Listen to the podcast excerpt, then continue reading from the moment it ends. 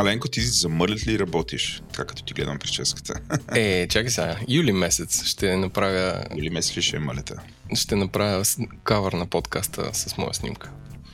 Хората да видят какво виждаш голяма част от седмицата си с нашите recording sessions. Така е, дами и господа, Еленко се променя. Света се променя. Разцъпнал. Света се променя под напъна на AI. Еленко се променя под напъна на, не знам... На себе си. Критическата възраст. Как се казва? Midlife crisis, така ли беше, Еленко? На чист български. Така е. Сложи очила, почна подкаст преди доста години. Въобще, добре, че съм аз наоколо да го наглеждам. Еленко, в този брой ще си говорим за копирайта в изкуствения интелект и регулацията на изкуствения интелект. Това е така обещавания от месеци епизод. Ние с мастити адвокати. С мастити адвокати. Завършихме с един мастит адвокат, но мисля, че се получи предостатъчно. Епизодът вече е записан, втората част, разбира се. Е записана. За нашите слушатели получи се супер добре. Гост ни е Ана Лазарова и друг път ни е гостувала. Говорили сме си, много си говорим с нея за регулации, философия, право. Тя е мастит адвокат. Да, обходихме всичко, което се случва с и около регулациите, и около съдебните дела, и философски си говорихме какво е копирайта в текущия контекст. Така че ако не искате да слушате първата част, която в 30-те няма как и тя е посветена до голяма степен на изкуствения интелект, може да превратите един час напред, преди да го направим това. Обаче с Еленко имаме всякакви други неща, които искам да ви кажем. Еленко, давайте си. С свежия носи от нашите партньори. Първо започваме от SiteGround, които ви напомняме, че имат намаление за хостинг, което е супер изгодна оферта. Аз лично се възползвах. Смятай, аз съм слязал от този подкаст, набрал съм в браузъра safari.siteground.com/GI и си купих хостинг за 1 година, който 3 месеца е безплатен. Останалото е с 75% отстъпка, която е по-изгодна от сегашната оферта на SiteGround, защото те имат рожден ден, който правят 19 години. И във вторият на мисли, те празнуват, освен че имат 19 години, празнуват и Деня на Земята, 22 април, една супер светла дата, а като са публикували техния Sustainability Report, който може да намерите в бележките на шоуто, както и допълнителна информация за това колко са Sustainable, а пък ние знаем, че хостинг компаниите имат много сървъри, които са някъде, ползват еди каква си енергия, така че е интересно компаниите да са отчетни към хората, света и природата и да правят такива прозрачни неща, което е супер. А отделно от това, напомняме, че тази година си партнираме с remixshop.com и с отстъпка GI40 получавате 40% отстъпка от вашата първа поръчка. Ако не сте правили поръчка от тях, чакат ви не 40% отстъпка, отидете и направете, няма нужда от специален линк, само трябва да използвате кода GI40. Ако слушате този подкаст далечно до бъдеще, примерно през август, да знаете, че това нещо върши до края на януари 2024. Благодарим на Dext, с които си партнираме от самото начало, те са супер филми и са готини, както и на Мъркъл, които видях наскоро на тяхната 15 годишнина. Ходиме само на юбилей.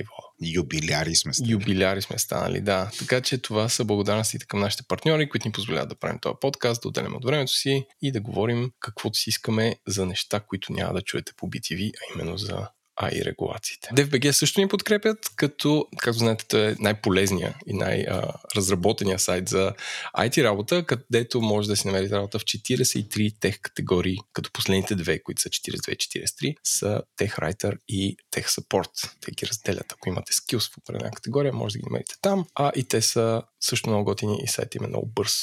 И това да говоря на тяхната конференция. И мога да говоря още много, но ще спра. Аз говоря на тяхната конференция, нещо повече говорих на техния подкаст, Еленко. Ти само мръснуваш по други подкасти. Върлувам. Бродя, изведнъж във фида ми. Оп, Владо, добър вечер. Сега ще ви говоря за изкуствен интелект. Отидох в подкаст на DFBG, ако не сте го слушали, идете да го пробвате. Бих казал, е доста добър подкаст, в който отидох и въпреки моята, бих казал, крепка възраст от 43 години, разказах за кариерата си. Малко такова, като лебедовата ми песен. След това ще изляза, нали, от кариерата, IT кариерата и не знам, примерно, ще троня мамул някъде, което нищо чудно до края на годината доста хора да правят вследствие на AI-а, както ще разберете от този епизод. Както AI-а такъв е запретнал ръкави и се е наточил. Но да, пробайте да слушате епизода с мен на DFBG. Shameless self-promotion. Абсолютно. Аз съм shameless. Да, това е... Аз не мога да разиш и, такъв само да седя и да съм скромен въгъла. Понякога човек трябва да прави такива неща. Така е. Жестоки епизоди. Казвам невероятни истини. Оле, Майко. Има ли нещо такова? Има ли новина вътре? Нещо от миналото си, което не се разказва? Георги Ненов присъства от Свръхчовека. Той, между другото, слуша този подкаст, защото и миналия път, като бях казал Георги Ненов от Свръхчовека с Георги Ненов, той веднага ми каза, Ладо, тук усещам закачките. Аз, според мен, скоро ще си направим такова, както може да си направиш скрипт, който... като някой сайт публикува твоето име, ти да получаваш имейл. Да. Също ще и за подкасти. Ако нещо излезе в ефира, някой каже Каладан и Владо такъв в този подкаст от 3 минути и 42 секунди до 4 минути и 3 секунди се говори за теб и Владо. Я да чуя. Да, си прави иго сърфинг към подкасти. Еленко, това е такъв класически Media Intelligence, Media Monitoring сервис за слушане на подкаст. Казвам ти, че си го настроил ти за себе си. Който беше много скъп съвсем доскоро, защото всичко минава през една услуга, която се казва Speech to Text. Тоест, ти за да засечеш, че нещо се говори в подкаст или трябва да стоиш и да слушаш часове подкасти, което никой няма време. Никой няма време за да слуша всичките подкасти, дори в България. И затова всъщност се използват такива услуги на изкуствен интелект, който той слуша подкасти и ги обръща в текст. Текстът се индексира с търсеща машина и там после вече като напишеш Еленко Еленков, той ти казва дали се е появил в някакъв подкаст. И мисля, че тук пропуснахме нещо много важно. Благодарим на нашите патрони, освен на компаниите. Това са над 200 човека, които влизат и всеки божи месец, ден са решили да ни подкрепят, като даряват 5 или 15 долара от техните трудно изкарани пари на нашата организация и получават достъп до нашия, като бонус, нашия чат и годишно получават отстъпки от нашия онлайн магазин, който скоро ще се напълни с нови тениски, които съм поръчал. Уа, как завъртих нещата. Да? Поръчал си тениски. Има ли за дебели като мене? Най-големите поръчах. Искам си довърша мисълта там за Whisper. Съвсем доскоро това беше изключително скъпо, Еленко. Тоест трябваше да плащаш на Google, да пращаш ни файлове там, той ти ги прави. В момента ето е как революционизира нещата. В момента може да си стелиш Whisper, имаш си едно апче и Еленко на домашния си компютър, който е известен като клъстъра в нашата компютър. Най-мощният компютър. Българския суперкомпютър е мой. Българския суперкомпютър. Еленко е бан в мрежата на Говори Интернет. Можеш за някакви часове да спиш, то текснеш супер много аудиофайлове. Спич, да. И да ги превърнеш в текст и реално Еленко може да стартира от компютъра си агенция за мониторинг на подкасти. Нещо, което всъщност може би трябва да стартираме с тебе като бизнес. Може. Може. Ти съвсем наскоро ми беше разказвал, че си правил някакви експерименти. Ама как? Аз първо твоя глас, го направих от един епизод на Тилда Клончерта. Джурка се няколко часа, да не кажа 10, защото си изтеглих най-големия модел на Whisper, който е нещо като 3 гигабайта. И с програмата Mac Whisper, която горещо препоръчвам, проверсията струва само 12 евро, ако не и 10 без ДДС, което аз платих с фирмени пари. Може да си правите speech to text, дами и господа. Освен това, може да експортвате субтитри. И Владо, ако искаме да влезем в изключително конкурентната, но много гнусна среда на YouTube, където вчера Мартин Карбовски интервюира руската посланичка, може да направим ето това, което ние с теб седим и си говорим. Двамата записали се с камери отдолу да джаснем и субтитри и нашите текстове да излизат, т.е. не нашите текстове, нашите думи да излизат като субтитри с изключително много правописни грешки, без капитализейшън, без нови редове, но ето така като стрима в consciousness. Ето виж как плавно влязохме в рубриката Меме на седмицата. Освен твоя бивш колега Карбовски да се случва нещо друго в меме спейс, Еленко. И твой любим писател от едно време, сега вече не. Така е. Да, има две класически български мемета, които едното разведри обстановката покрай Великден. Някой човек от типа People в София или етюдите на София или някаква така фейсбук група публикува една снимка на един трамвай, доста силно кропната, пред който пресича една жена с турби и ватмана реагира с възмущение за това как тя не покаче, се движи пред трамвая. Така че тя се извъртя, имаше различни колажи, където се сменя лицето на ватмана с с Сен Василев, а пък отпред Бойко или някакви такива. Така че това е класическо меме, което стана. Вече дори не знам дали трябва да ги репортваме те, след като BTV са ги репортнали. Аз съм линкнал в бележките на шоуто към репортажа на BTV, където разбира се те са пратили по класически телевизионен начин видеоекип за интервю с Ватмана. Да. Видя ли тази снимка в твоя в твоята хранилка. Видях я, да, прав си. Видях я. Това абсолютно е мемето на седмицата. Видях я в моята хранилка. Тук кудос на Николай Бачийски, който на времето измисли термина RSS хранилка и оттам. Еленко с хранилка прави намигване към този момент от преди 15 години света. Когато RSS беше бъдещето. Абсолютно. Не, нещо друго, завършващо на интелекта. Второто меме на седмицата, което е така българската завист, то е по-скоро твитърджийско меме. Както знаете, в Twitter хората винаги са една по-лоша версия на себе си. Боже, господи, какви глупости говори. За себе си, Ленко. Така, да. на известния български тенисист изстигнал до номер 4 в света по едно време, Григор Димитров. Висшия номер 4. Да, България винаги е обречена са номер 4. Жени Кърканджиева е четвърта в света. На красота българите сме четвърти на световното през... 94-та, факт четвърта. Да, четворката ни преследва. Да, приятели на шоуто Димитър стигна на четвърто на световното по Escape Style. Въобще е вечна. Само може това да е фейк нюс и той да ме напсува после, но... Той не слуша подкаста. Той не слуша подкаста и не го правя с... Той стана клепар. Не го правя с лошо. Та Григор Димитров съм откраднали часовника в Барселона град, което не знам как стигна тази информация до медиите, защото може би там е папараци, може би той е рейджнал за това нещо. На някакво кръстовище, си подал си ръката от колата изведнъж.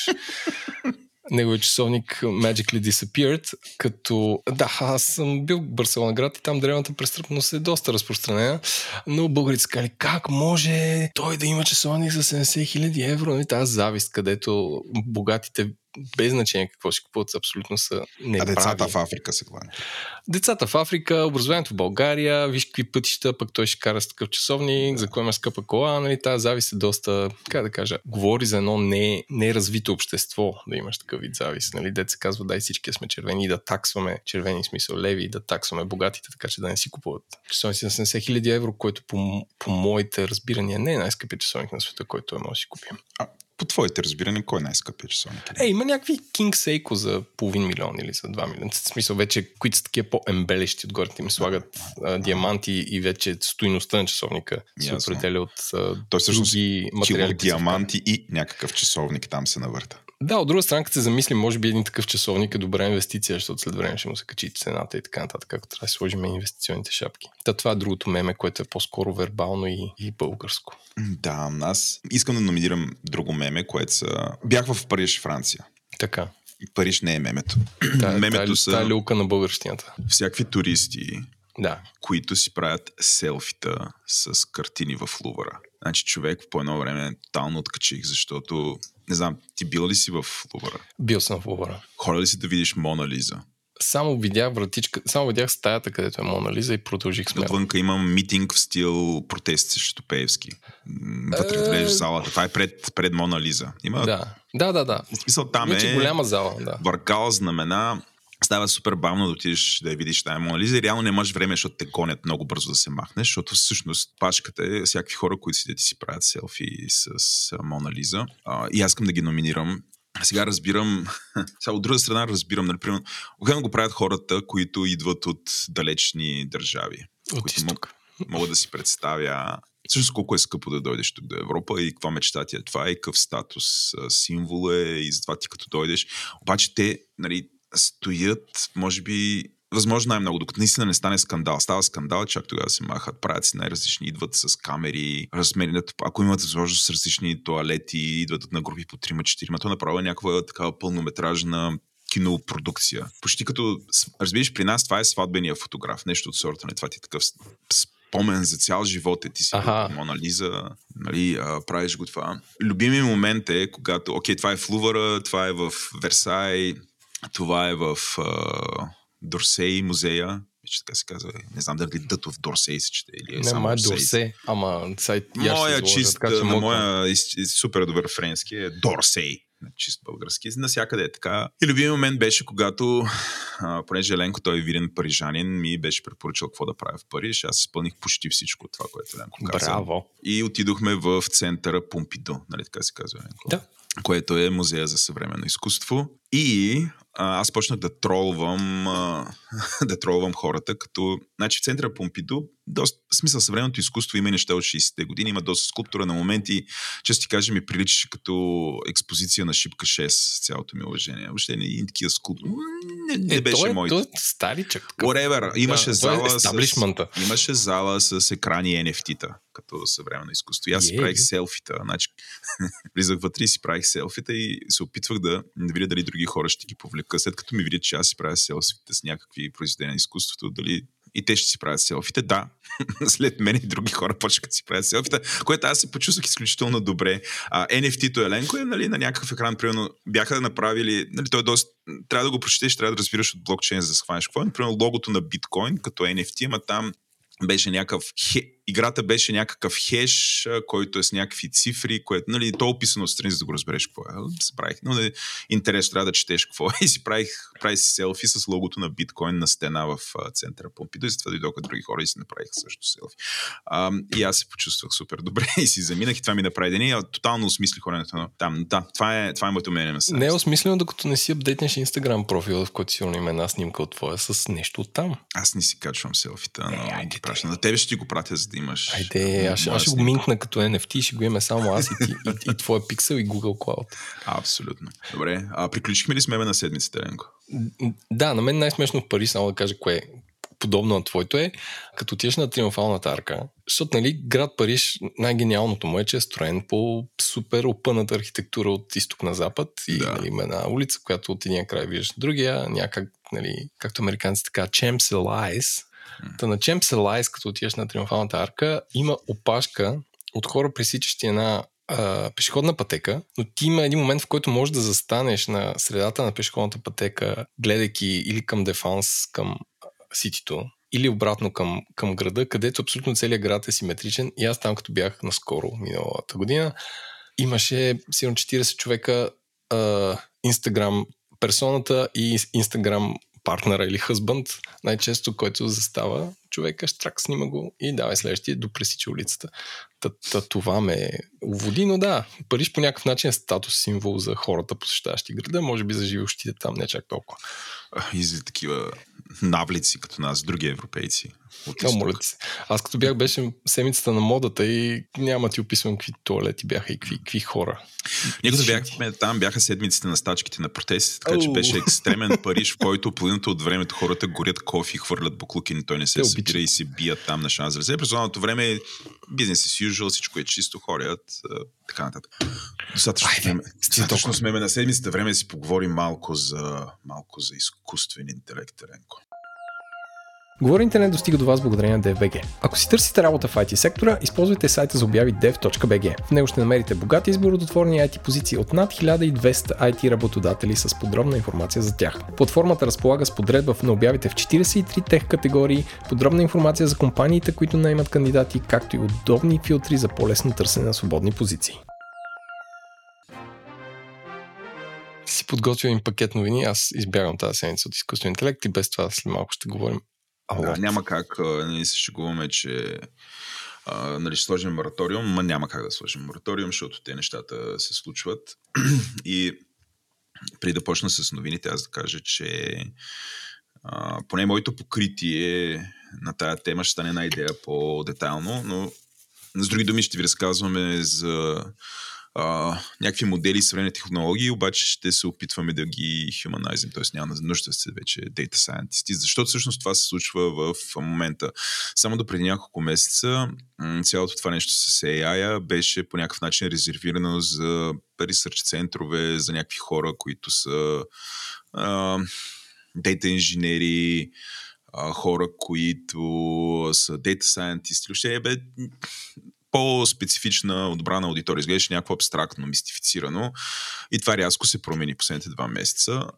И няма как ние да стоиме безразлични към тая тема. Затова ще покриваме какво се случва по темата, но ще го правим по начин, в който всички да разберат. Това, което преди малко направихме с Еленко, където Еленко има на компютъра си супермодерна технология, която е базирана на изкуствен интелект, и от благодарение на нея, нали, може да обръща супер много текст. Това е пример за този вид неща. За това Започваме с 4 новини от мене, които доскоро биха били много нишови, но вече не са нишови. И нещо повече, вече всички започнаха да се интересуват от тази тема. Така че важните неща, които се случиха тук последната седмица и нещо, а те са огромни всяко само по себе си, следват в моя преразказ on the tech side, on the research side. Първото нещо, Еленко, е, че вчера, това е топло, компанията Stability AI, която седи зад други модели, например Stable Diffusion, който е за генериране на изображения. Компанията Stability AI пусна и нещо, което се казва Stable LM Suite за езикови модели, което защо е голямо. Между такъв тип новини гледаме през няколко дена. Супер голямо е, защото техният модел е под свободен лиценз.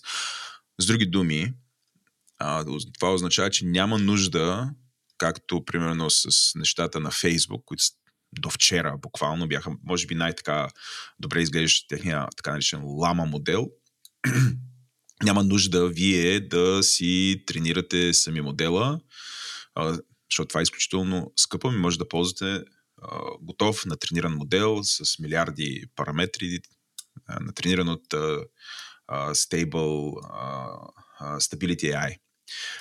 Сега няколко неща да ги обясня. Значи, много често този вид технологии за трениране са свободен софтуер.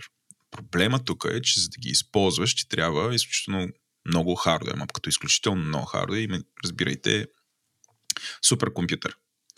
И заради това и дълго време тия технологии не бяха достъпни за такива хора като нас, защото тия суперкомпютъри обикновено или ги имат някакви държави, ресърч центрове, или големи компании, като Google, Microsoft, Facebook и така нататък, Amazon. Това са обичайните за подозрени. Те съвсем спокойно си пускат технологии, с които може да тренираш модела, знаейки, че би било изключително трудно на такива обикновени хора и бизнеси като нас сами да си обучим модел.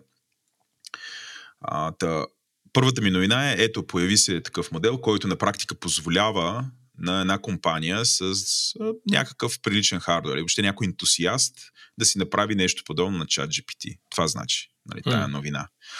Тоест, както Еленко сега си е подкарал speech-to-text на компютъра, е много вероятно съвсем скоро да може да си подкара върху самия компютър нещо като по-ограничен, по-малък ChatGPT.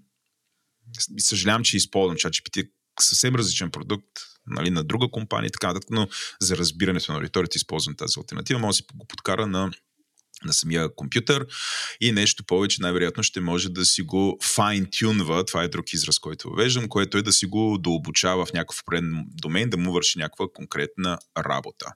Например, както преди малко Еленко обясни за това, което speech-to-text модела колко, нали, не добре се прави с пунктуацията, Еленко може да седне и да дообучава модела и примерно този чатбот, който си е пуснал в компютъра, да оправя за нашия подкаст, да оправя пунктуацията върху аутпута на другия изкуствен интелект. Примерно такъв тип неща може да прави. Или примерно, ако желаем, може да си задава там тъпи въпроси. Кой е Бил Гейтс или каквото иска да прави. Така че тази новина е в тази посока.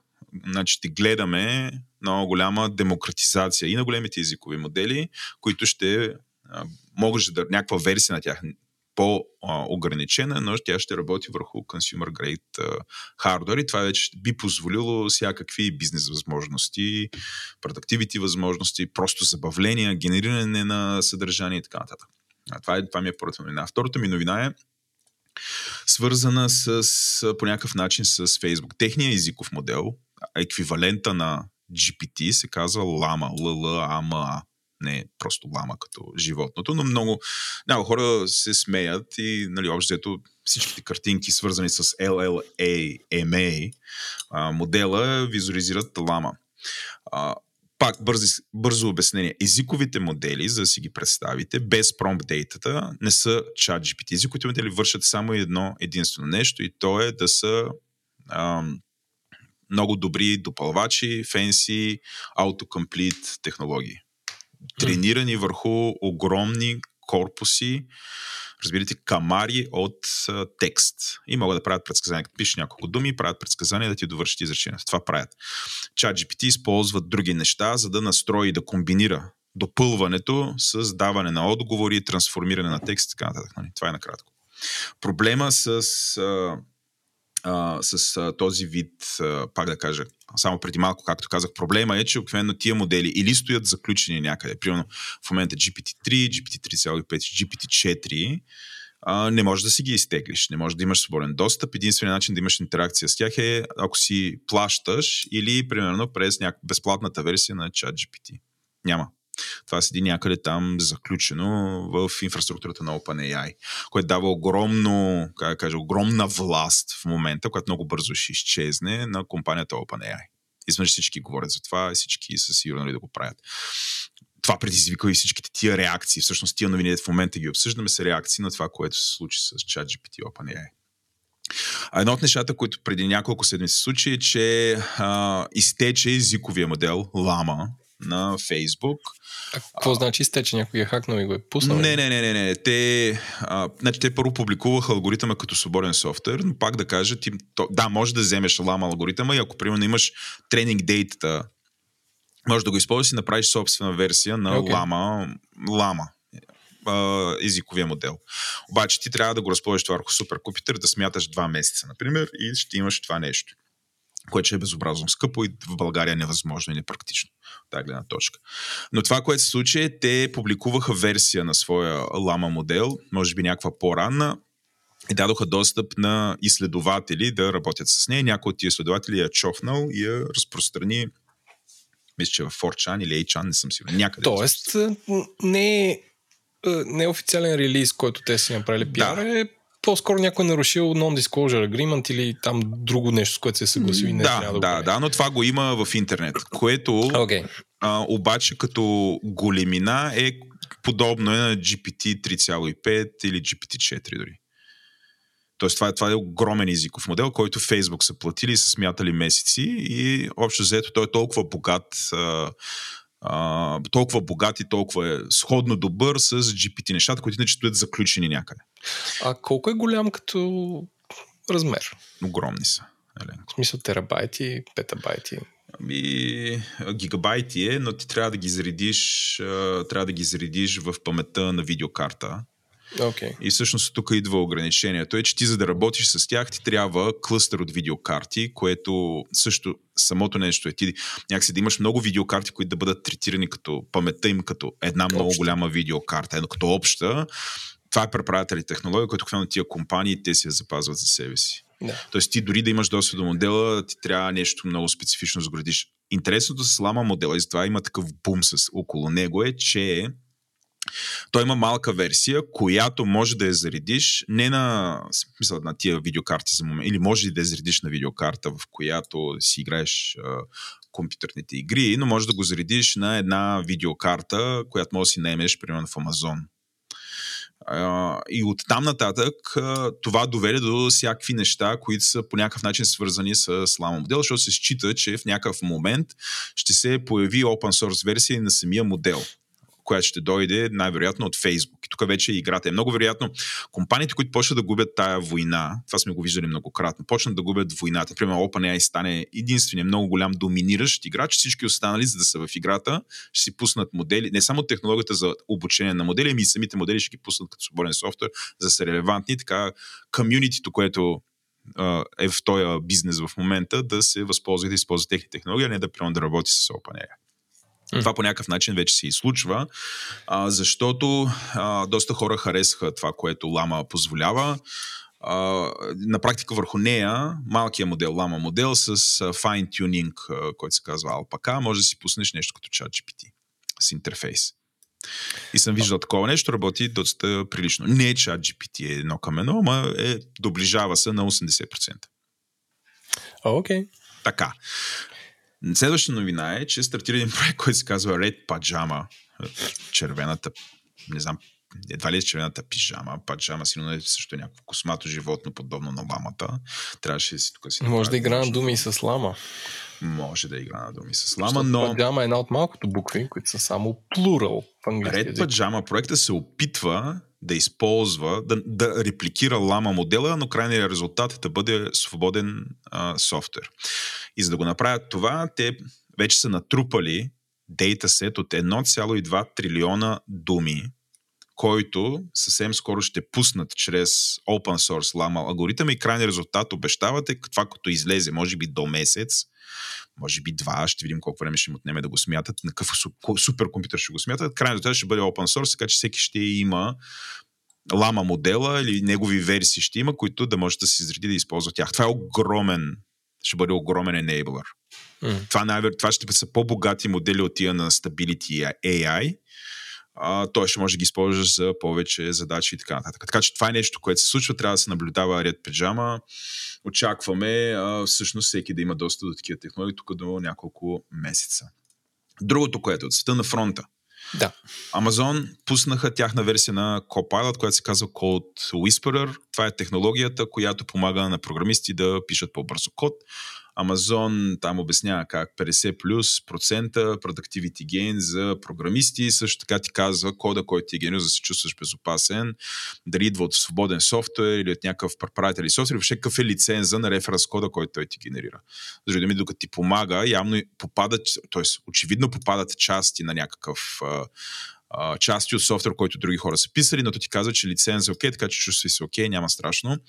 Защото както по-късно ще разберете, едни от делата, това е вече разговора с Ана Лазарова, едни от делата, които се водят срещу изкуствен интелект, са на тая тема, всъщност дали може такъв вид технологии да съществуват, дали не са нарушения на авторските права. Друго нещо, което се случи.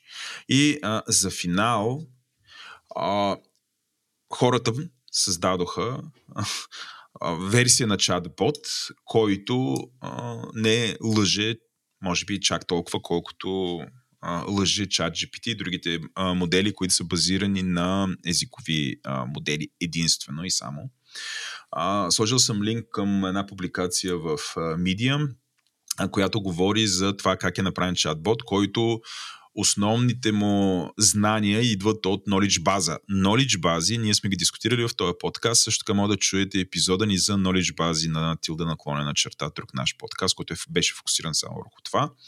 Общо взето knowledge базите са нови хранилища за знания. Като казвам знания, това означава, че 100% верни.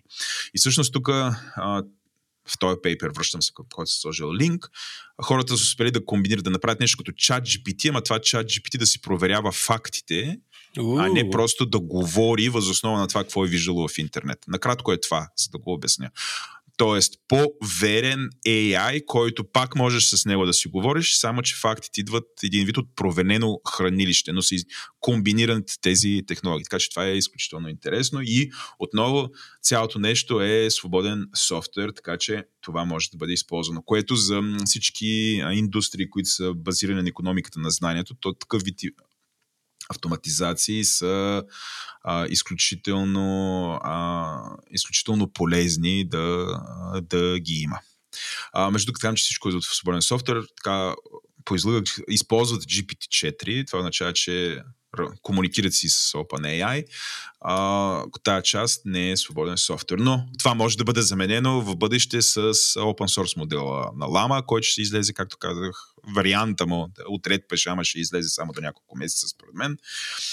Или поне това, което знам в момента. Или, примерно, може да бъде комбинирано с нещо, което идва от Stability AI. Така че тези неща са доста динамични. Ние ще ги покриваме в този стил с Еленко всяка седмица.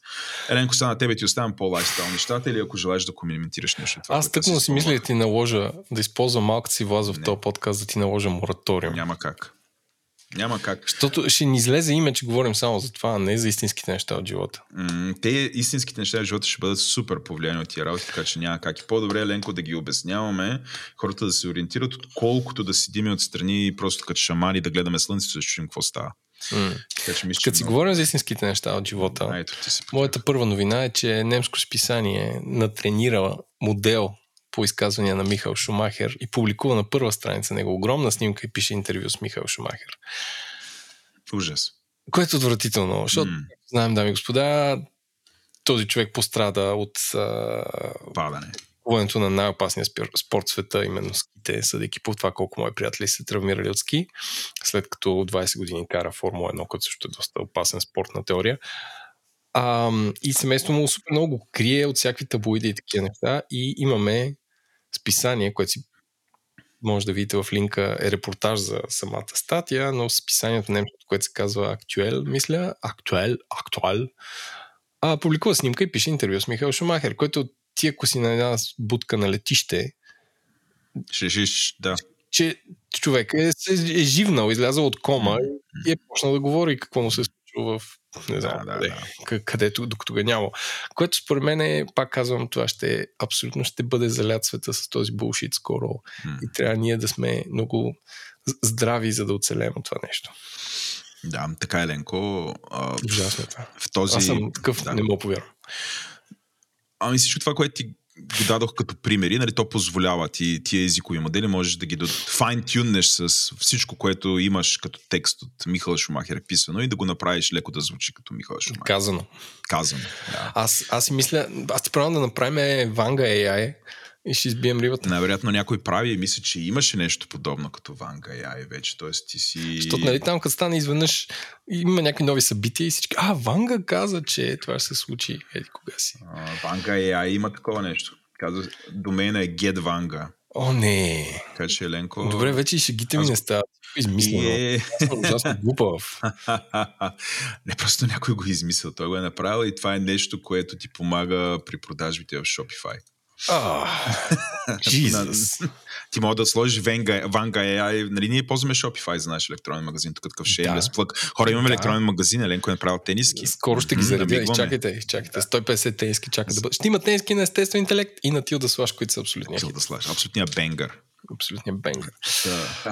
Ванга AI го има. И си има всякакви такива неща, така че по-добре ние да ви помогнем да се ориентирате аджиба какво се случва.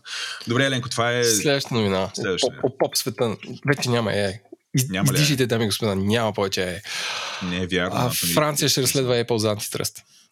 Компанията, която е най-тиха в AI фронт и нищо не прави. Apple. Да, френската антитръстова там authority са подпукали Apple, защото Apple тренират за privacy това, което се случва на телефона, защото на теория според тях не напуска телефона и това е private.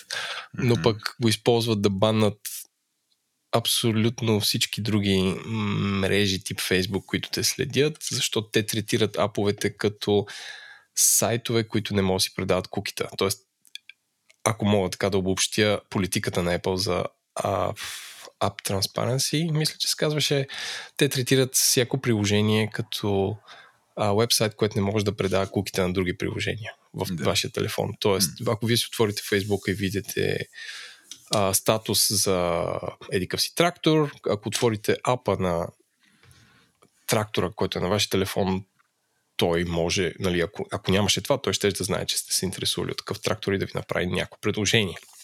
Така че Apple брутално упростената тяхна методика, която наложиха преди 2 версии на iOS и повлия сериозно на приходите на Facebook. Те я разследват, защото Apple, както знаете, има собствена рекламна мрежа и те са монопол върху това да слагат реклами в техния App Store. Да. И ти не можеш, ако си Google, да сложиш реклама на App Store, трябва да мине през Apple, което пък е класически пример според мен за използване на господствено положение. Тоест, то не е проблем, че те са направили App Store и че има толкова много хора, които го ползват, че толкова много пари минават през там, оттам, а проблем е, че използват това, че те го притежават, за да налагат техния контрол върху рекламата. Моята котка се включи и... Тя като чуе Apple и контрол на рекламата и каза яс. Да, така че това е. Така че сега да видим как ще се разследва. Знаете, че не знаете, но споменал съм, че Англия преди време ги разследва. Щатите са малко... Те заправя си за тези неща. При интересното на американското правораздаване е, че при тях няма господстващо положение, ако потребителят не плаща по-висока цена.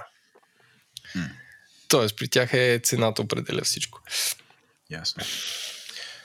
Това е Apple, то цялата дънданията е един шамар са изяли заваликите. Така, това е моята новина без AI. Третата новина без AI е, че държавата Индия в която Тим Кук беше на посещение тази седмица и официално, дами и господа, задмина Китай към население.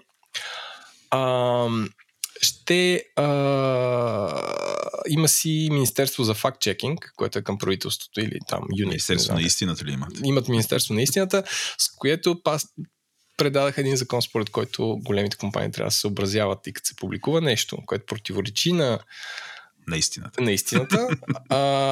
Те трябва да се маха. И тук, нали, паралел е, че лека по лека Индия се превръща в Китай. Надявам се да достигне до тяхното GDP, защото в Индия има свобода на словото, в Китай няма. Но от друга страна, Индия имат increasingly authoritarian government, както на всяка да го пишат от човека Моди, с който Тим Кук се срещна тази седмица. Естествено. И нещата по-среща с диктатори, аз само това искам да кажа. Да, и хоп, изведнъж, виж какво става. Скоро той да не после ще се видели с Владимир Путин и с Ердоган. Те нямат произвестени фасилитите в Русия, за кого се вижда с него. А пък в Индия имат. Не, Турция малко имат. Да. Турция, да, като нищо. Ти измира едно заводче. Или в Бодрум, такова да е да е по-лачено. Така да е. Това е Индия, вече си има Министерство на истината и ако правите нещо там, дами господа, трябва да се образявате с политиката на господин Моди относно това нещо. И в третата новина, без да я имам отчасти, Samsung, на който ми стича договора с Google. Той е смъртният враг на Еленко. Те са му по-неприятни, отколкото от Google. Така, давай. Кой бе, Samsung ли? Samsung. Да, ми е Google намесени. Чакайте, че тук има една котка, която пречи. Не котко с лес. Я кажи нещо на подкаста. Сега не да кажеш. Кажи бе. Не, кажи, само бе. Души микрофона. Не, тя чуи какво се. Айде, хвърли края. Извинявам се за интеръпшена. Подкаста.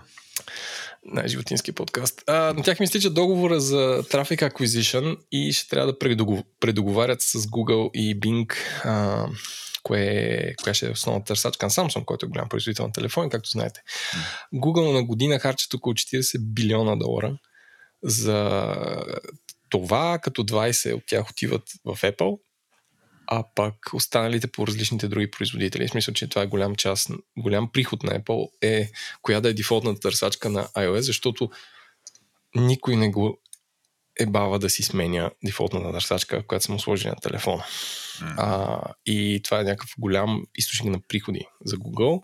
И сега, понеже Bing понапреднаха и реално Samsung има с кой да се пазарят, се стига до този момент, където имаш конкуренция между двете търсачки, което ще доведе и до бой между производителите на устройства, кое да е основното.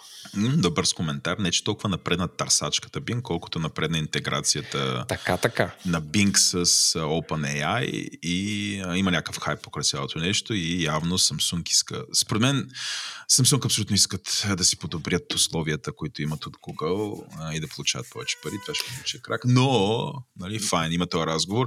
Аз, Еленко, наблюдавам как, нали, така нечен изкуствен интелект почва да се появява като алтернатива на търсенето. Мисля, че сме една идея далеч там, но явно доста компании считат, че това има възможност това да е бъдеще, така че ще инвестират и Google и, нали, всички там се съметнали, Microsoft и прочее, ще гледаме.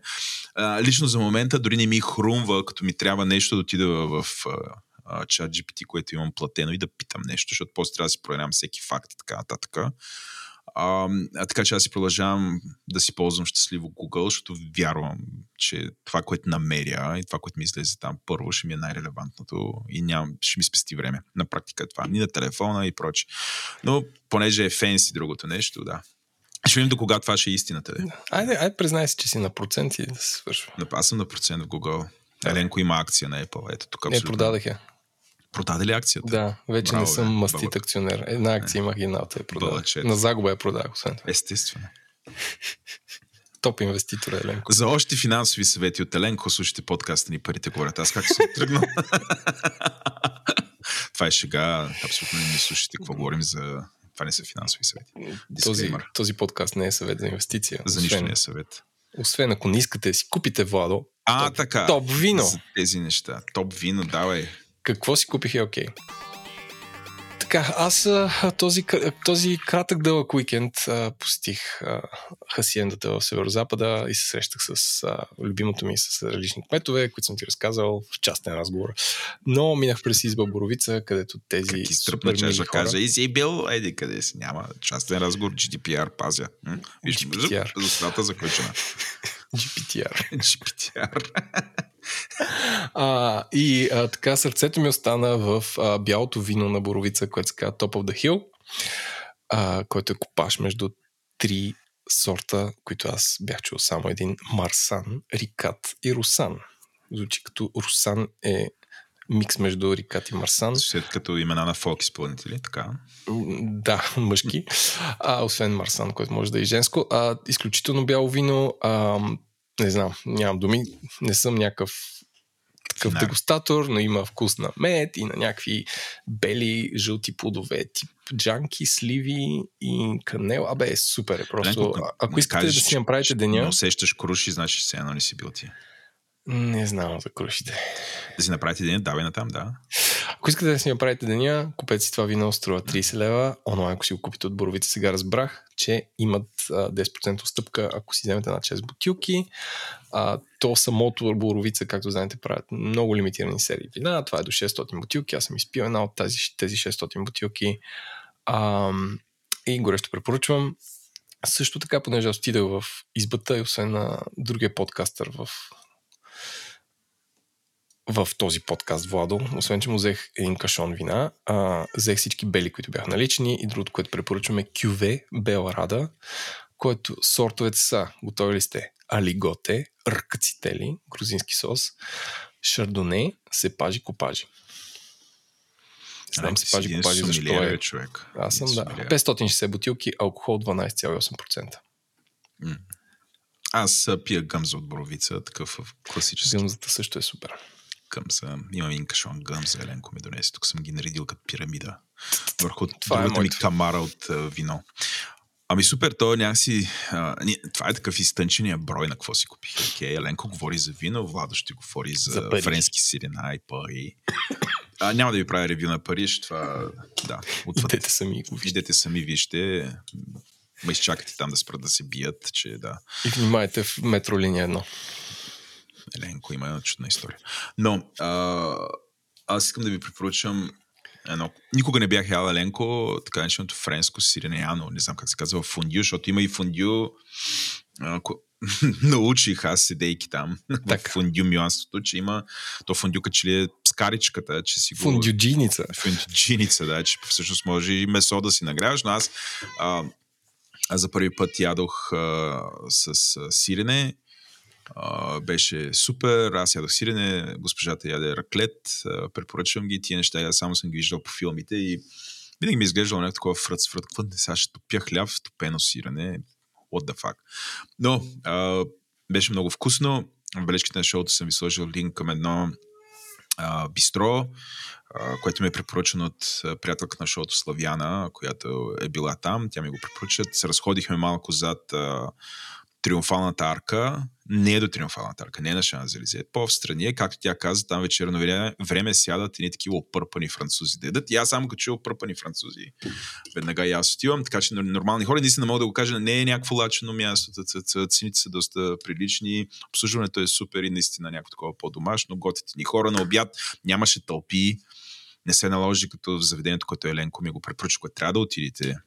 Какъв беше там някакъв бульон, където чакахме 45 минути за да влезем, но е много ефтино. И едно хале с ни бързи сервитьори и така нататък. Но това беше абсолютно празно. Но фондюто много ми хареса. Топих лебец, ядох сирена. Вкусно, приятно. Пих чаш червено вино, нещо там, какво имат. Аз като класически такъв... Ние със сигурност им ги изглеждаме като някакви хора, които тотално разбираш и казвам, искаме едно червено вино и те, добре, там и според мене наливат на рендъм. Защото карнобат. Примерно, да. Меча кръв им славят, ама френската меча кръв. И така, това е, мисля, че това е от нас, нали така, Еленко? Преди да се потапяме. Yes, дами и господа. Потапяте се. Потапяме се в чудния свят на авторското право, изкуствен интелект и регулацията. Ако изкуствен интелект ви беше малко до момента, и сега ще ви стане още повече. Ще ви дойде бахтън. Честито. Байгън. Говори интернет достига до вас благодарение на remixshop.com.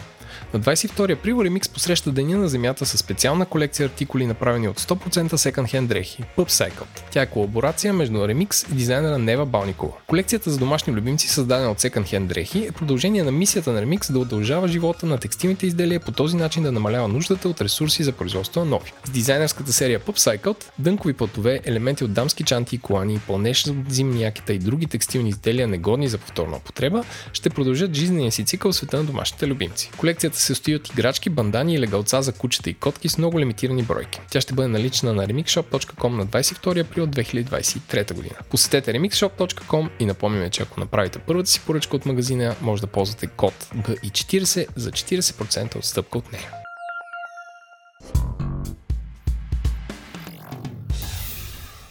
Благодаря ви, че останахте във втората част на шоуто. Както от супер много време обясняваме с Еленко, ще направим епизод с мастити адвокати на тема авторско право и регулация на изкуствен интелект, защото те новините, не знам, изкуствен интелект е новият Илон Мъск, Еленко. Това е нещо ново, което успя да родия. Ужас. Само при няколко месеца на всички ни се повръщаше от новини за Илон Мъск и за Twitter и то нямаше нещо друго, нали? Всяка седмица имаше нова простотия, преди това така беше Facebook. И сега, откакто има чат GPT, но и са тотално доминирани, естествено в технологичния свят, разбира се, но не само, са доминирани от неща, свързани с тази технология. Компаниите, нали, да направим бързо едно обобщение, къде се намираме в момента. Само преди няколко месеца излезе чат GPT, съвсем наскоро преди няколко седмици излезе GPT-4. Между другото ще обясним тези неща в детайл, някакси ще ги хуманизираме за тази част от аудиторията, дето и тя се чуди сега какво е чат GPT, какво е различно от GPT, какво значи GPT.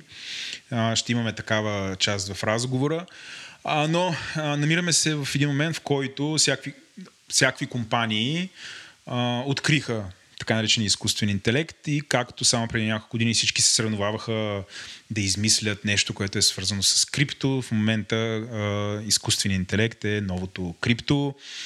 Появяват се стартъпи, всяка седмица, почти всеки ден слушаме за нов open source проект, в който някакво ново комьюнити, някакъв нов университет пуска някаква версия на модел. Любимата ми серия от технологии са свързани около ламата, защото езиковия модел, Foundation езиковия модел на Facebook, който някакси така се изсули през Мисче 4chan, който, нали, алгоритъмът, с който се тренира е open source, ама самия модел не е точно open source, се изсули през 4chan и стана достъпен за всички. Оттам лама и се появиха алпака и всякакви други серии космати животни, които са по някакъв начин дериват на това ми любимата част. Другата са всякакви GPT чудеса и варианти, които има. Да гледаме всякакви новини, в които еди кой си човек направи еди какъв си бот, еди коя си компания направи първия в света софтуер, който примерно пише през релиси и така нататък. И това ни залива, нали, до степен, в която останалото е почти релевантно, т.е. ти трябва това да го отразяваш. Един вид, нали, другата ми теза тук е, че освен, че изкуствен интелект е новия Илон Мъск, живееме в едни времена и те като че ли почнаха да свършват, ама сме в медийния месец на изкуствен интелект и неговата ултрадемократизация, където, нали, общо лето по време на медийния месец обикновено се надува балона. Балона в момента яко се надува, моя друга теза. Всякакви индустрии в момента се надпреварват да оценяват как този вид технологии може да доведат от някакъв productivity gain, productivity boost, ще заменят ли изцяло хората в икономиката на знанието и какво ли не. Това е част от контекста. Понеже обещахме някакси да хуманизираме тези технологии, при нас има човек, така мастития адвокат Ана Лазарова. Здравей, Ани. Здравей. Ани ни е гост... И Еленко е тук. Здравей, Еленко. Здравей, Владо. Ето и той да си каже. Ани ни е гостувала многократно в подкаста. За тези, които не знаете, ще се представиш след малко ден, но Ани е адвокат, който специализира в авторско право. Кажи две думи за себе си, преди аз да продължа с моя... С удоволствие. Магнус опум. Адвокат съм, както каза Владо, занимавам се основно с авторско право, преподавам интелектуална собственост в философския факултет на няколко специалности в Софийския университет и се занимавам с застъпничество. Тоест в неправителствения сектор се занимавам с политики в сферата на цифровите права, свободния достъп и така нататък. Абе, доста си релевантна. Това е положението. На темата, за която ние ще си говорим. И сега, ти си човека в нашия разговор, сега не подценявам Еленко. Той е преди всичко бегач, атлет, спортист, атлет GPT. Връщаме се към изкуствения интелект, който някакси да го хуманизираме и него, той сега да го обясним, не да го хуманизираме, защото не можем все още. Доста според мен сме далеч, поне с това, което знаем от така наречения General Artificial Intelligence. Но за нуждите на разговора трябва да кажем няколко думи за това как всъщност какво е GPT, какво е езиков модел и с какво ChatGPT и подобните видове неща са различни всъщност от простите езикови модели. Ще започнем с езиковия модел. Езиковия модел, тук ще използвам на Еленко една метафора, много сполучлива, е нещо като много фенси autocomplete. Аз го наричам пък много фенси допълвач или допълвачка, някой да не се обиди. Това представлява технология, която естествено ние омалуважаваме, тя колко е трудна, но представете си технология, която е създадена благодарение на милиарди думи, които са събрани от отвореното пространство, някъде в интернет. Чрез технологии това са събрани. Тук говорим за терабайти текст, които някой ги е събрал, подредил. Владо, за да обясниме, или по-скоро да обясниш това, ти като кажеш милиарди думи, какъв тип информация се използва, за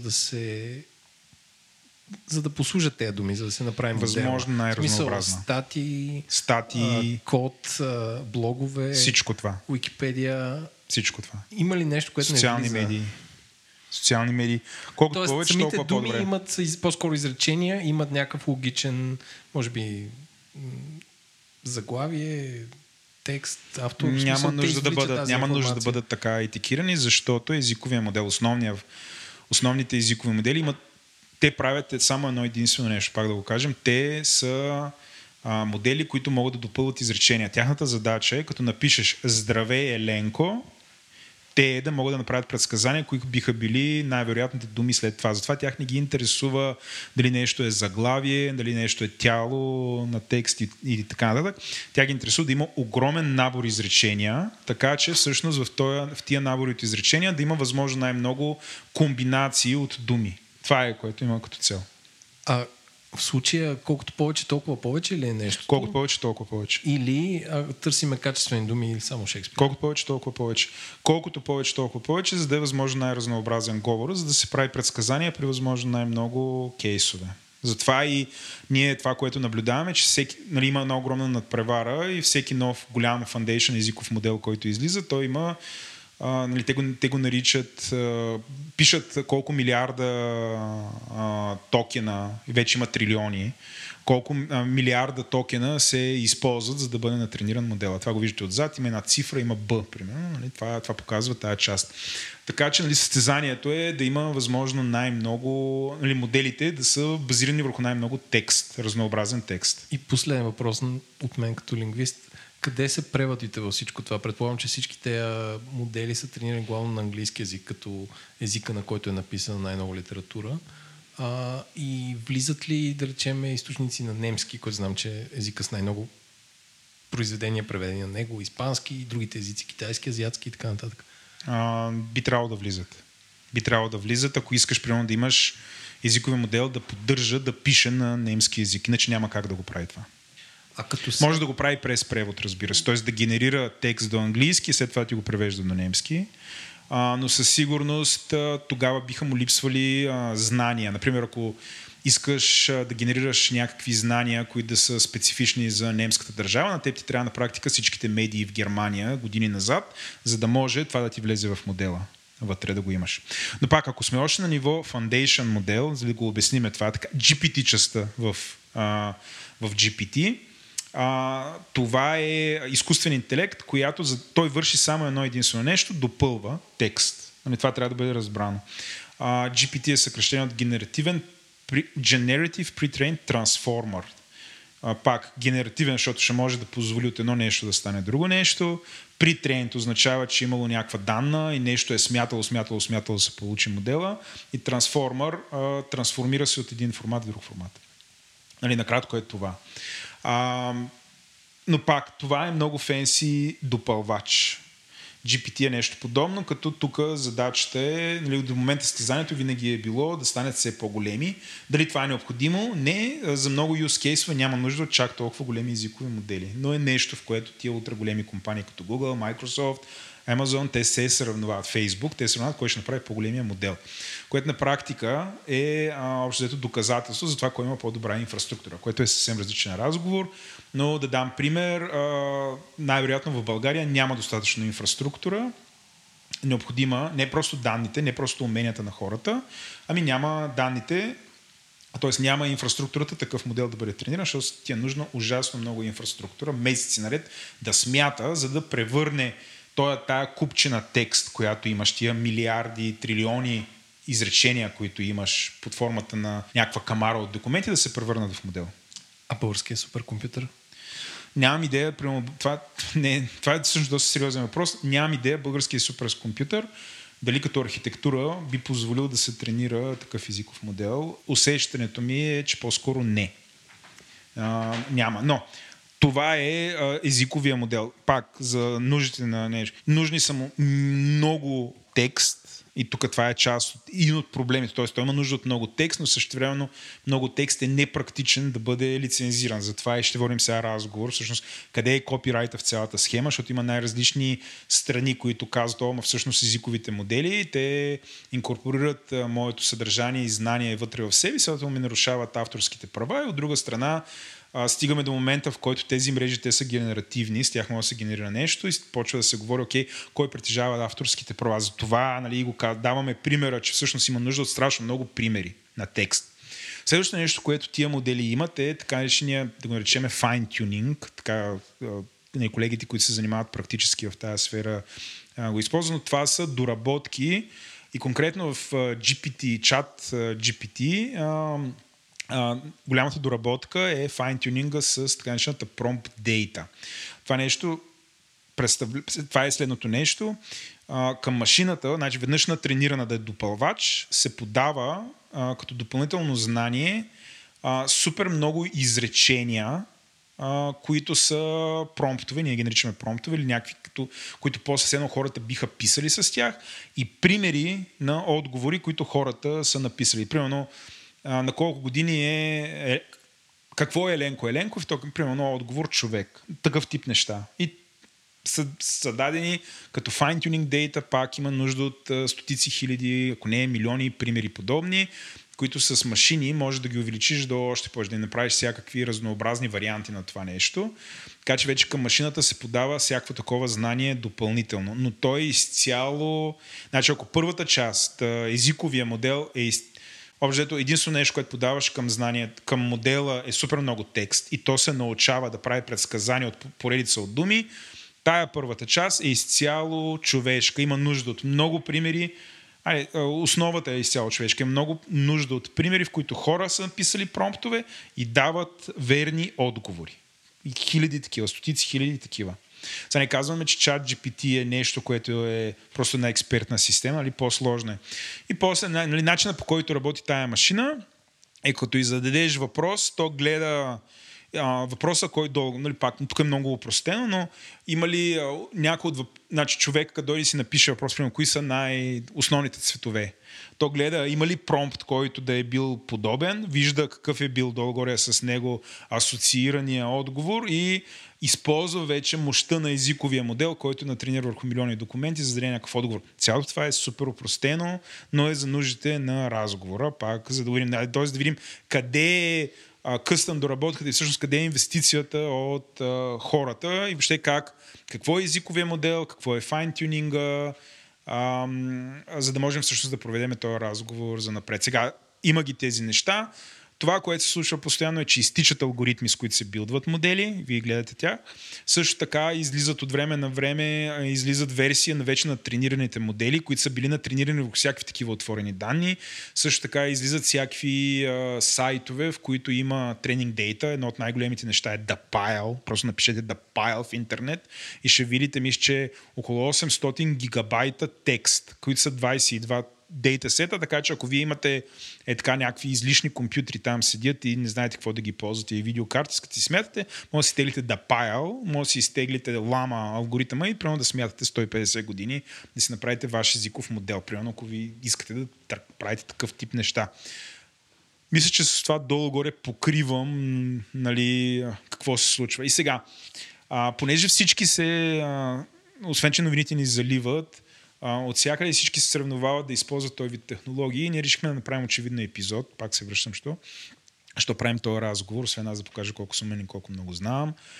Да направим епизод за това, кога, като свърши медийния месец, нали, какво да очакваме евентуално. Като пак да кажа, това е изключително трудно да бъде прогнозирано. Цялата тази тема, според мен, нали, единствената сигурна прогноза е, че трябва тук сега с месеци, ако не и с години, ще следиме и почти всеки ден ще излиза нещо, но ние ще трябва да се адаптираме към него. Нали, това не е контекста и няма да се, нали, скоро няма да се, според мен няма да се нормализират нещата. Сега, отиваме на авторското право в цялата тази работа. Един от за финал. Има няколко големи страхове в момента, които са свързани с цялото това нещо. Значи, първия страх е, който тия, които правим бизнес въз основа на него, е, че по някакъв начин той ще бъде направено, този вид технологии или поне тия големи езикови модели, foundation модели ще бъдат направени незаконни, защото те биват тренирани върху дейта, данни, които биват изтеглени от медии, от правителствени сайтове, от социални медии, от сайтове за въпроси и отговори, код от GitHub и къде ли не. И езиковия модел се тренира върху тях. И първи въпрос към тебе, Ани, е ти... Да, всъщност и други страхове. Сега ще ги кажа и тях, но първият въпрос ще бъде именно за копирайта в този контекст. Къде почва, къде свършва тук и въобще, да. Другото нещо, което имаме като страх е, че то ще бъде много силно регулирано от към етична гледна точка. На практика не е ясно как ще бъдем съвместими с него. Възможно ли да има голям езиков модел, който е трениран върху отворения интернет и който да бъде етичен? Предвид, че голямата борба ще бъде този вид компании да направят вкарването на знанията в модела възможно най-бързо. И това им е борбата в момента. Не като оригиналното ChatGPT, което излезе с данни до 2021 година. С задачата, за да се състезават, да предложат алтернатива на търсенето в интернет, ще гледаме неща, които са как възможно най-бързо знанията да влизат в модела, а не да минават 3 месеца преди да, нали, да влиза знание вътре. Това е другото голямо притеснение. Но ако се върнем наистина за копирайта, ще бъдат ли според тебе в момента езиковите модели, директно така ще питам, според тебе големите езикови модели ще бъдат ли незаконни предвид авторското право? Аз тук може би да добавя, че освен че работят с чист текст, нали, естествен език, тези модели работят и с други видове съдържание. Ти спомена Copilot на GitHub, който компилира код и който, между другото, сега има заведено дело срещу тях също. И другите в момента много актуални сфери, в които генеративния AI се оказва, че може да бъде проблем по отношение на изображенията. Там също има обработка на текст, защото имаме текстови описания на тези изображения, но изображения, музика, изобщо всякакво творческо съдържание, всъщност използването му може да бъде проблемно. Да обясним какви са тия, какъв е този текст в изображението. Това не е, нали, за нас слушатели, не е текст, като имаш една картинка и вътре ако пише Coca-Cola, не е този текст. Ами това е така нашата label data, това е метадейта под формата на текст, която описва какво има на изображението. Това е необходимо, например, трябват ни, за да разпознаем пчели, измислям си, в изображения. Машината има нужда от супер много снимки на пчели, където някой като метадейта е добавил текста. Това е пчела. Нали, това си го представете. И тук се намесва въпроса и с качеството на тези дейтасетове, т.е. колко качествено са етикетирани, колко качествено е описано и така нататък. Сега, за специално от гледна точка на авторското право има две основни направления, в които може да говорим за проблеми с изкуствения интелект. Едното е с какво го тренираме този изкуствен интелект, т.е. така наречения input. Тази хубава българска дума. Другия основен проблем е... Дапайл, 22 дейтасета и творени, всеки разпространява си един сайт, който може да си ги изтегли. Всеки може да си ги изтегли тия данни. Сега, факт е, че част от тези системи, те се тренират на... Част от тях се тренират на неща, които са с отворен код или са свободно достъпни, но една част... те пак има лиценз. В смисъл, дори да е в Creative Commons, там има клаузи, може да има non-commercial use. Да, това това ми е любимото. Ще стигнем и до там. Да, зависи. Ако нещо се използва по силата на изключение, в случая в щатите си говорим за fair use. Нали, общо взето заявката на този тип модели е, че те се тренират на тези данни на базата на fair use. Ако имаме приложение на fair use, то тогава то има предимство. Това изключение има предимство пред лиценза. Поне то зависи от лиценза, разбира се, но поне лицензите Creative Commons са така. Нали, ако си говорим, примерно, за изображение или друго творческо съдържание. Вече при софтуера по-специфично. И другия голям проблем е с аутпута. Тоест, това, което излиза от системата, съответно от модела, това, което се генерира като съдържание, кой е неговия автор, какви права има върху него и доколко, понеже мисля, че към момента е универсална истина това, че самата система за изкуствен интелект не може да има права, т.е. не може да бъде автор, защото по проектиране авторското право е в полза на физически лица. Това винаги е било така. С някои много малки изключения, в някои случаи авторското право преминава към работодателя директно, но като цяло винаги си е на физическото лице автора.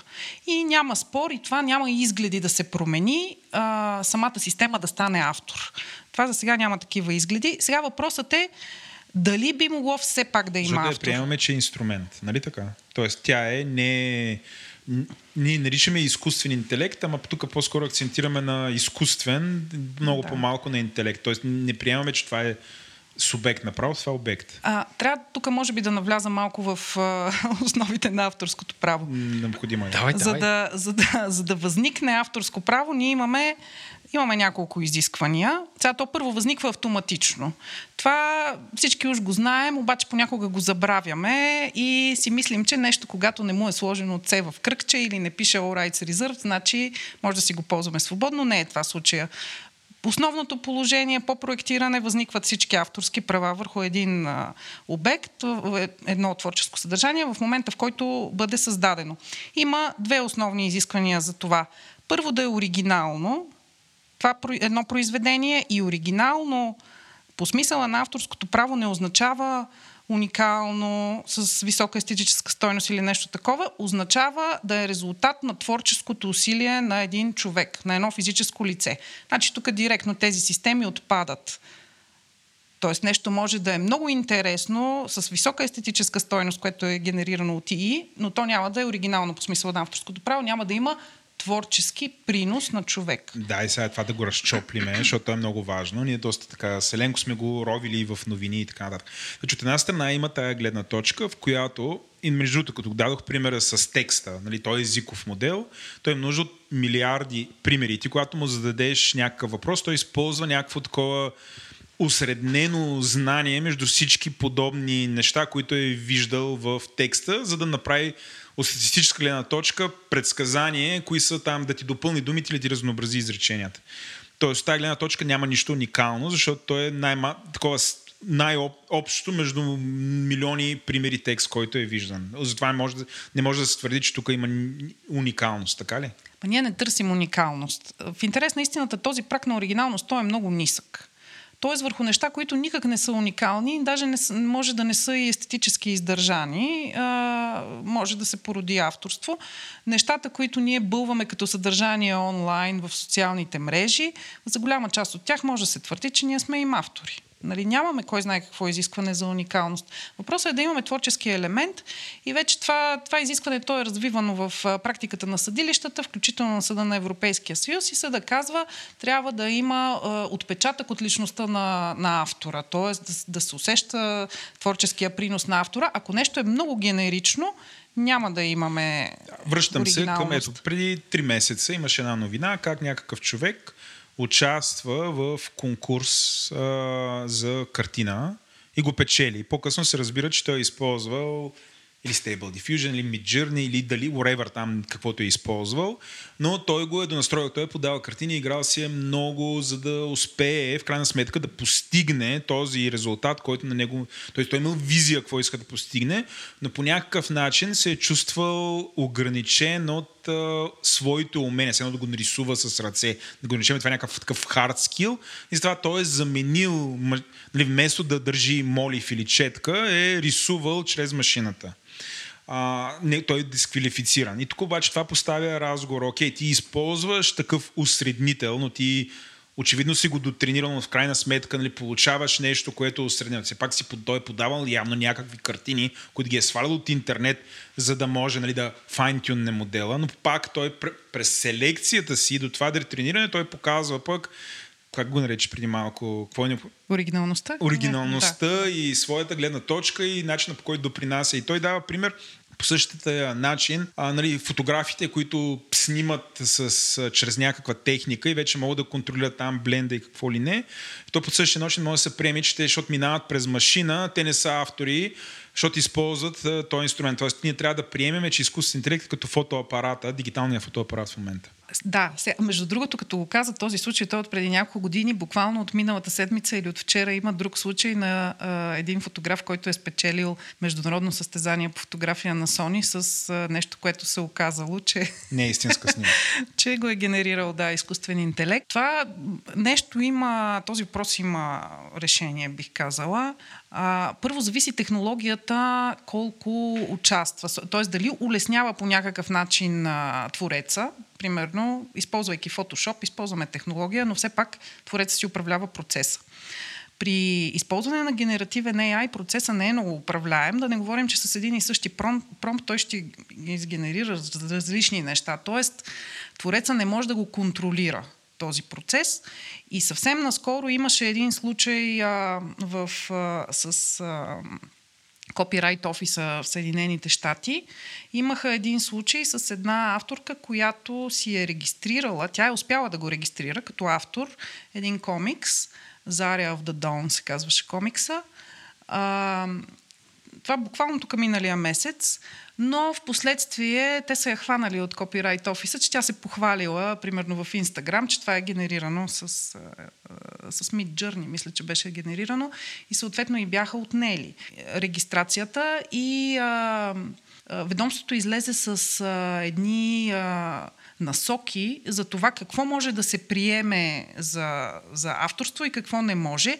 И каза със сигурност, че промпта не може да се приравни на някакво авторство, колкото и да е прецизен, по-скоро би се приравнил, когато си поръчваш нещо от някой да ти направи нещо по твоя поръчка и му обясняваш какво точно искаш. И между другото, пак преди няколко години един господин така се беше опитал в щатите да си регистрира нещо с твърдението, че изкуственият интелект му го е генерирал, но той има правата са върху него, защото това е works for hire, той си е наел изкуственият интелект. Господ ме проговорил. Но със сигурност копирайт офиса каза, може да има авторство. Значи първо ти си автор на промпта. Ама аз ето пример, да, освен промпта, при файн-тюнинг модел имаш нужда и от отговор. Примерен отговор. Пример, какво е Еленко? Човек. Отговора... В смисъл не е само въпроса какво е Еленко, нали? Ами и отговора човек. Те между промптите са доста по-дълги като отговор. Понякога имаш едно изречение въпрос, имаш параграф отговор, който го пише човек. Тоест това влиза допълнително. Говорим при текста. Сега не съм сигурен дали при файн-тюнинга, 100% при файн-тюнинга на моделите, с които рисуваш, освен, че можеш да сложиш картини на Пикасо, ти може да надраскаш някакви неща, самия ти, и това да влезе вътре в модела, за да контролираш повече крайния резултат. Да, той има и такива случаи преди И тук пак някой да не се обиди, не приравнявам Пикасо с драсканици. Давам пример, нали, че дали това може да са допълнителни, как да кажа, някакви твоето влияние върху модела и чрез твоите рисунки, слаж драсканици, скици или каквото е, да все пак да имаш по-голям контрол. Има такива проекти, за съжаление, не мога да се сети името в момента, но имаше си такъв проект. Артиста си беше направил той модела, той си го беше захранил и в крайна сметка това си се счита за негово авторство. Но когато говорим за тези популярни в момента модели, като Midjourney, като Stable Diffusion, там е много малък възможността, според мен, да се защити теза, че автора е имал контрол върху процеса. Да не говорим, че е тренирано на милиарди изображения, а и колко да го файн-тюнне, нали? Мисля, има ли някаква теза, какво трябва да е съотношението? Защото, нали, от едната крайност има, примерно, Еленко иска да утре да има модел. Рисува. В смисъл, прави си модел само с негови рисунки. И после, нали, казва, намирисуваме еди какво си, и то в зависимост там какво Еленко е рисувал и е вкарвал в модела, почва да рисува. Но това е по някакъв начин като някаква мини версия на Еленко. Нали, тогава, нали, това е едната крайност, може би тогава Еленко има изцяло авторско... Също... Пак не би трябвало. Смисъл, не би трябвало дори и така. Ако Еленко... Не е виждало нищо, което Еленко не е нарисувал. Не. Може би тук трябва другия компонент, за да възникне авторското право. Нали? Едното е да е оригинално, да е лично творение на автора. Другото е да бъде обективирано. Тоест, авторското право не защитава идеи, не защитава в случая на софтуера, нали? Защото той също се защитава от авторско право, не защитава функционалности, той защитава конкретен текст, конкретно изображение, т.е. това, което ние сме направили, можем да видим. Ако Еленко си написал и кода, ти ще си автор на кода, ти ще си автор на изображенията, с които го храниш. Тази скоба я отворих, за да кажа, че това, че някой ти копира стила, това не е само по себе си нарушение на авторското право. Не може да бъде нарушение на авторското право, защото ние тук имаме ползване на някаква идея, а тя сама по себе си не е обект на авторско право. Значи тук по-скоро гледаме какво е използвано като конкретно съдържание, кои изображения са използвани и оттам, нали, тук си говорим пак за инпута, но от гледна точка на аутпут ще липсва елемента на оригиналността. Дори да е захранено с изображения, според мен, дори да е захранено с изображения на Еленко, няма да го е направил Еленко крайния продукт. Да го кажем така. Но то много ще прилича на неща, които Еленко би направил. Ще прилича, но стила сам по себе си... Тук става малко... такъв философски разговор, защото дори да си напишеш кода, да си нарисуваш картини, да натренираш кода с тези картини, да кажеш, напечатай ми слънчоглед стила на тези картини. Няма да имаш пак няма сама. Да. Ти винаги ще си автор на това, върху което си има авторски права. Ти ще си автор на кода, ще си автор на блога. Това ми е отехата. И вече в случая, примерно с този случай с комикса, мацката ще си бъде и автор на крайния вариант на комикса, на начина по който е подредила картинките на текста, който е сложила вътре на сценария и прочее. Нали? Въпросът е, че тя няма как да бъде приета за автор на генерираните от Midjourney картинки. Конкретни изображения, отделните части на комикс. Да. Сега, естествено, ако можем да... Както с всяко едно нещо, в крайна сметка нещата опират до субективна преценка, за съжаление, но това не е нещо ново, т.е. не е нещо уникално за изкуствения интелект или за използването на такива системи. Много пъти съдебната практика се е сблъсквала с това, къде е точно границата. Къде е границата на оригиналността? Сега малко да спекулирам, но ти как мислиш? Представи си мина 2 години, OpenAI стане 5-та най-голяма компания, измести там, която е примерно... Microsoft. Не Microsoft, Apple. Да, измести Apple. Стане едно от там 5-те големи IT компании. И изведнъж лобират да променят, нали, толкова има добър там софтуера, че лобират да се промени това, което генерира техния енджин, да бъде тяхно авторско право, освен ако не си го лицензираш. Смисъл, да използват някакво господстващо положение. Смисъл, според те, възможно ли да възникне така хипотеза, ако това... тези станат толкова големи? Да. Сега първо да кажа, че те не са само OpenAI, нали? Те тези фаундейшн моделите, там имат според мен по-големи страшилища, ако мога да го кажа. Е, Google, Meta, Microsoft, Baidu. Microsoft и OpenAI така много вървят ръка за ръка. Да кажем, че са една идея по-прозрачни, ама които също просто не си пускат за сега толкова, как да кажа, не са толкова прозрачни. На каишка ги държат малко. Сега, аз честно казано не очаквам това да се промени, защото това са някакви наистина основи на авторското право, но има инструменти, с които да се дадат допълнителни права на отделни индустрии. Любимите ми сродни права. Знаете, че ние сме си говорили за това преди години. Знаете, че наскоро в Европейския съюз беше въведено ново сродно право в полза на издателите на новини, например. Тоест, сродните права... беше това цялото нещо? То беше 11, пък сега е 15. Малко има, тук има, не, тук има, тук нема. Да, има интрига. Да, но това е пример, че с чисто политически цели, той Съюза си поставя за цел, тук в случая той не хармонизира. Това не е нещо, което е съществувало преди това, или да говорим за някакви цели, свързани с подобряване функционирането на вътрешния пазар или вътрешния цифров пазар. Просто имаме една индустрия, която Съюза има чисто политическата цел да подкрепи. Медиите. В случая медиите, и то не е какви да е медии. Идеята е да се подкрепи качествената журналистика и да се намери някакъв начин да се вземат пари от Big Tech в полза на качествената журналистика. Сега този начин според мен е изключително нелеп в конкретния случай. Повече вреди сякаш се учава. Застрелва в краката Европейския съюз. Малко застрелване в крака, да. Макар, че в крайна сметка те там впрегнаха и държавите членки впрегнаха всякакви средства, включително право за защита на конкуренцията и в крайна сметка ще ги накарат да плащат търсачките.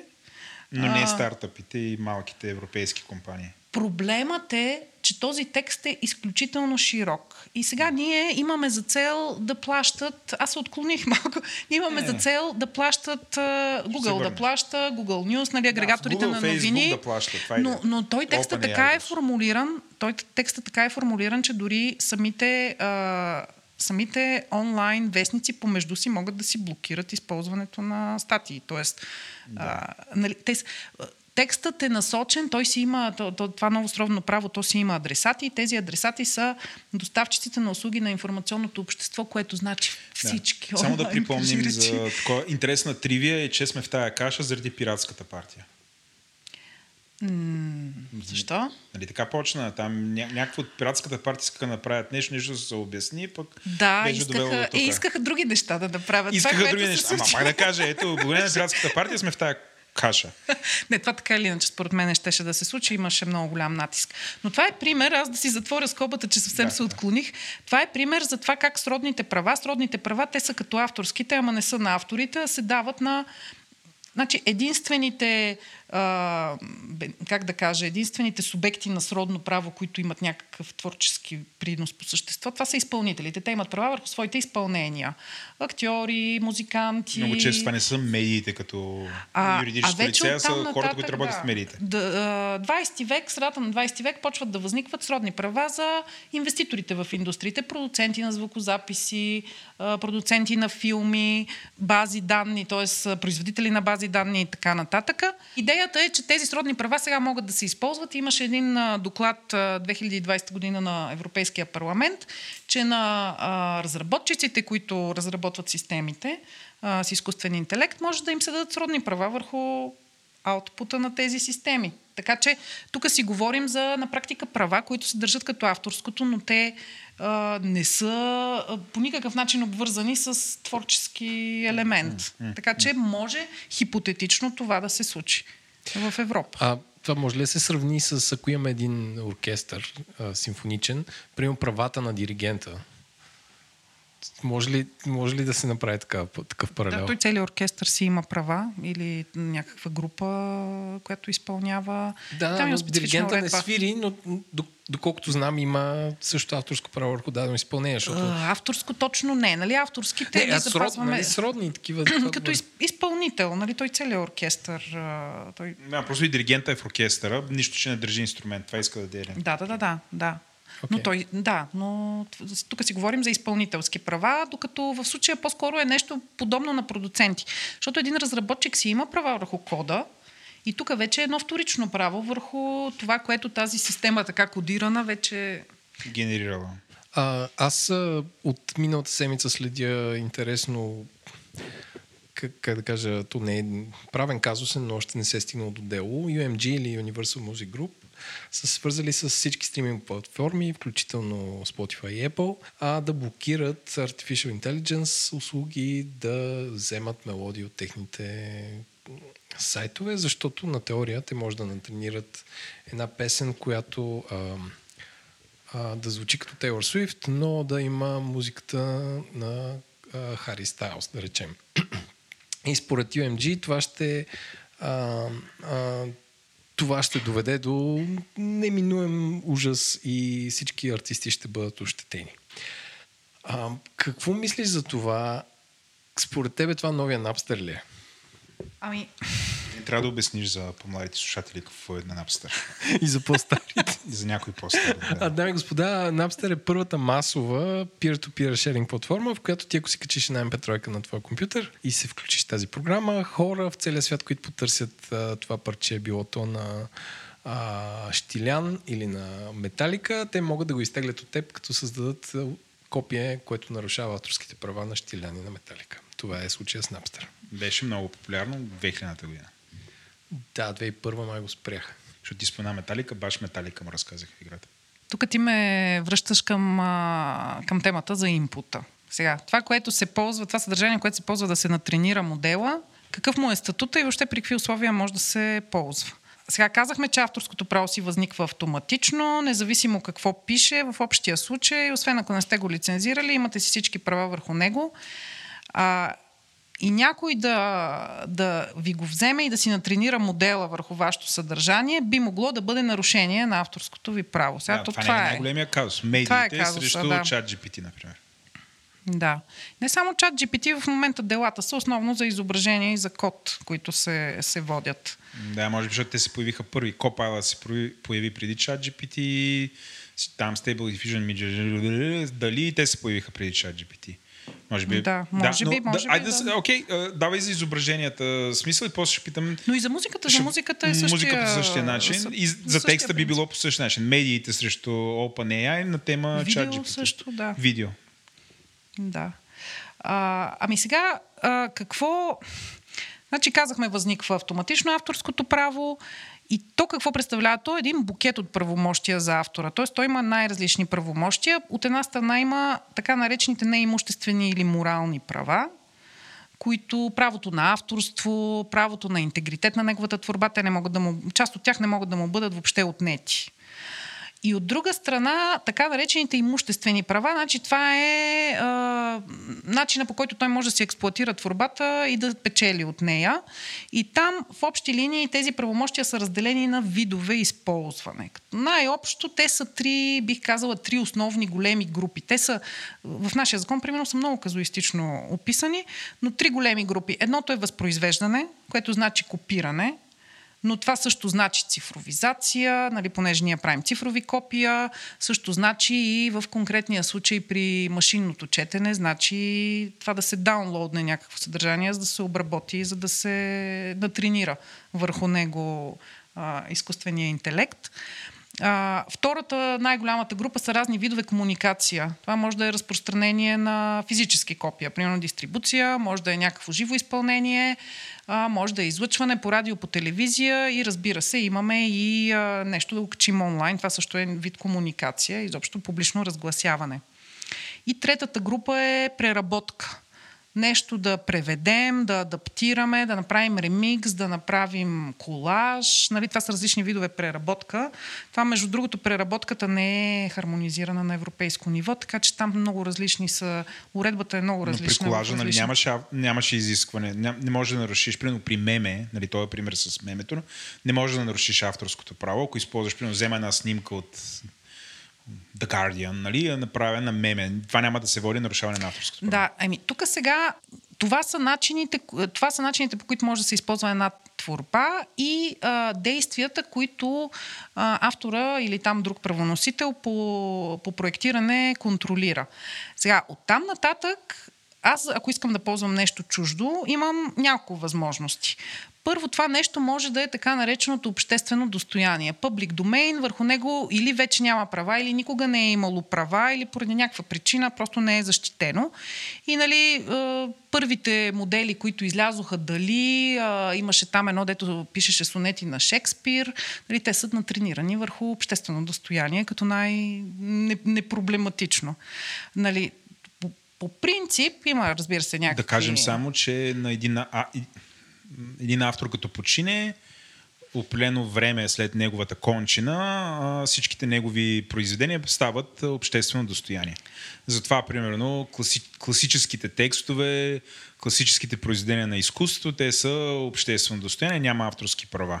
Нали така? Изтекли са особено правата имуществените на използване и идеята е да могат да се ползват свободно, макар че има някои девиации, нали, в някакви случаи. Да, ето тук това практически въпрос, нали, защото трябва да го обясниме това, за да го схванат. Нали, Моцарт е живял много, да, но той натворил един тон неща, но примерно ако измислям си там прашката симфония и свири в момента Моцарт, тя има ли авторско право някакво или мога аз да използвам всичките произведения, които прашката симфония и свирила и да си натренирам някакъв модел върху нея? В смисъл, да. Тук трябва да имаме предвид, че най-вероятно има няколко обекта на интелектуална собственост. Първо, обекта на авторското право, по времето на Моцарт изобщо не е съществувало авторско право като концепция, така че може да сме свободни, може да сме спокойни, но там всъщност това, което е свободно за използване е самата композиция. Оттам нататък... Ако имаме запис, ако искаш да ползваш запис, там имаме възможни две права. Едното е на изпълнителите, което е сродно право, и другото е на продуцента на звукозапис, който има върху самия звукозапис права. Съответно, трябва да си изчистим правата с двама правоносители в случая. Ако са само двама, нали, те може да са много там изпълнителите, така че може да стане голямо мазало. Да, например, при изображение... Тогава изображенията... Някой е нарисувал една картина и закачил в Лувъра. Някой отишъл, снимал я и я публикувал в Уикипедия. И сега взима и сложил някакво, Creative Commons. Това голям въпрос, дали можеш да сложиш Creative Commons върху снимка на... Краля слънце. За мое много голямо очудване, европеана толерират това да се слага на произведение обществено достояние, да се слага CC BY, защото това е начин, по който институциите за културно наследство поне контролират по някакъв начин да бъдат споменавани, да бъдат кредитирани за това, че са цифровизирали. Обясняваме CC BY, Creative Commons, BY Attribution. Това означава, че е свободен лиценз, може да правиш по всичко с него, обаче като използваш снимката, трябва да сложиш връзка към оригинала и да кажеш кой е автор или там откъде си я взел. Да, но има едно желание на институциите за културно наследство, като цифровизират и някакси, някои го вярват, нали, че стават собственици на цифровите копия. Доскоро това в някои държави беше допустимо. В България никога не е имало такова нещо. Това си е копие, просто направено на произведение обществено достояние. Няма права върху самото копие, цифрово или не цифрово. Но в някои европейски държави имаше възможност да се защитават със сродно право неоригиналните фотографии. Това беше използвано от много институции на паметта, за да си защитават репродукциите на стари картини в случая. И имаше един казус с Wikimedia в Германия, където Wikimedia бяха осъдени на две инстанции от един германски музей за това, че в Wikipedia от потребител е била качена картина от 18 век. И благодарение на... Те изгубиха тогава Уикимедия, но благодарение на това се повдигна въпроса и в тази нашата директива, която вече не е никак нова, 2019, беше, да, но сагата продължава, беше включена такава забрана всъщност за държавите да се създават допълнителни права върху цифровизирани стари произведения. И се връщаме на Дали. Може би Еленко има въпрос. Не, да се върнем на Universal, защото аз... И после надали, защото този разговор беше... И да се върнем на началото от разговора. Добре, казахме, че е ясно. Като обществено достояние, то никак не е ясно, но да кажем, че е ясно. Там може свободно да се използва. Когато едно произведение е в авторско право, тогава имаме... Какви възможности имаме? Или автора или правоносителя да ни разреши. И сега това може да стане с индивидуален договор, може да стане с някакви общи условия, terms and conditions, може да стане с стандартен лиценз, нали, включително Creative Commons лицензите с такива стандартни лицензи, които приличат на общи условия. Може да стане през организациите за колективно управление на права и така нататък. И другия вариант е да използваме нещо по силата на изключение.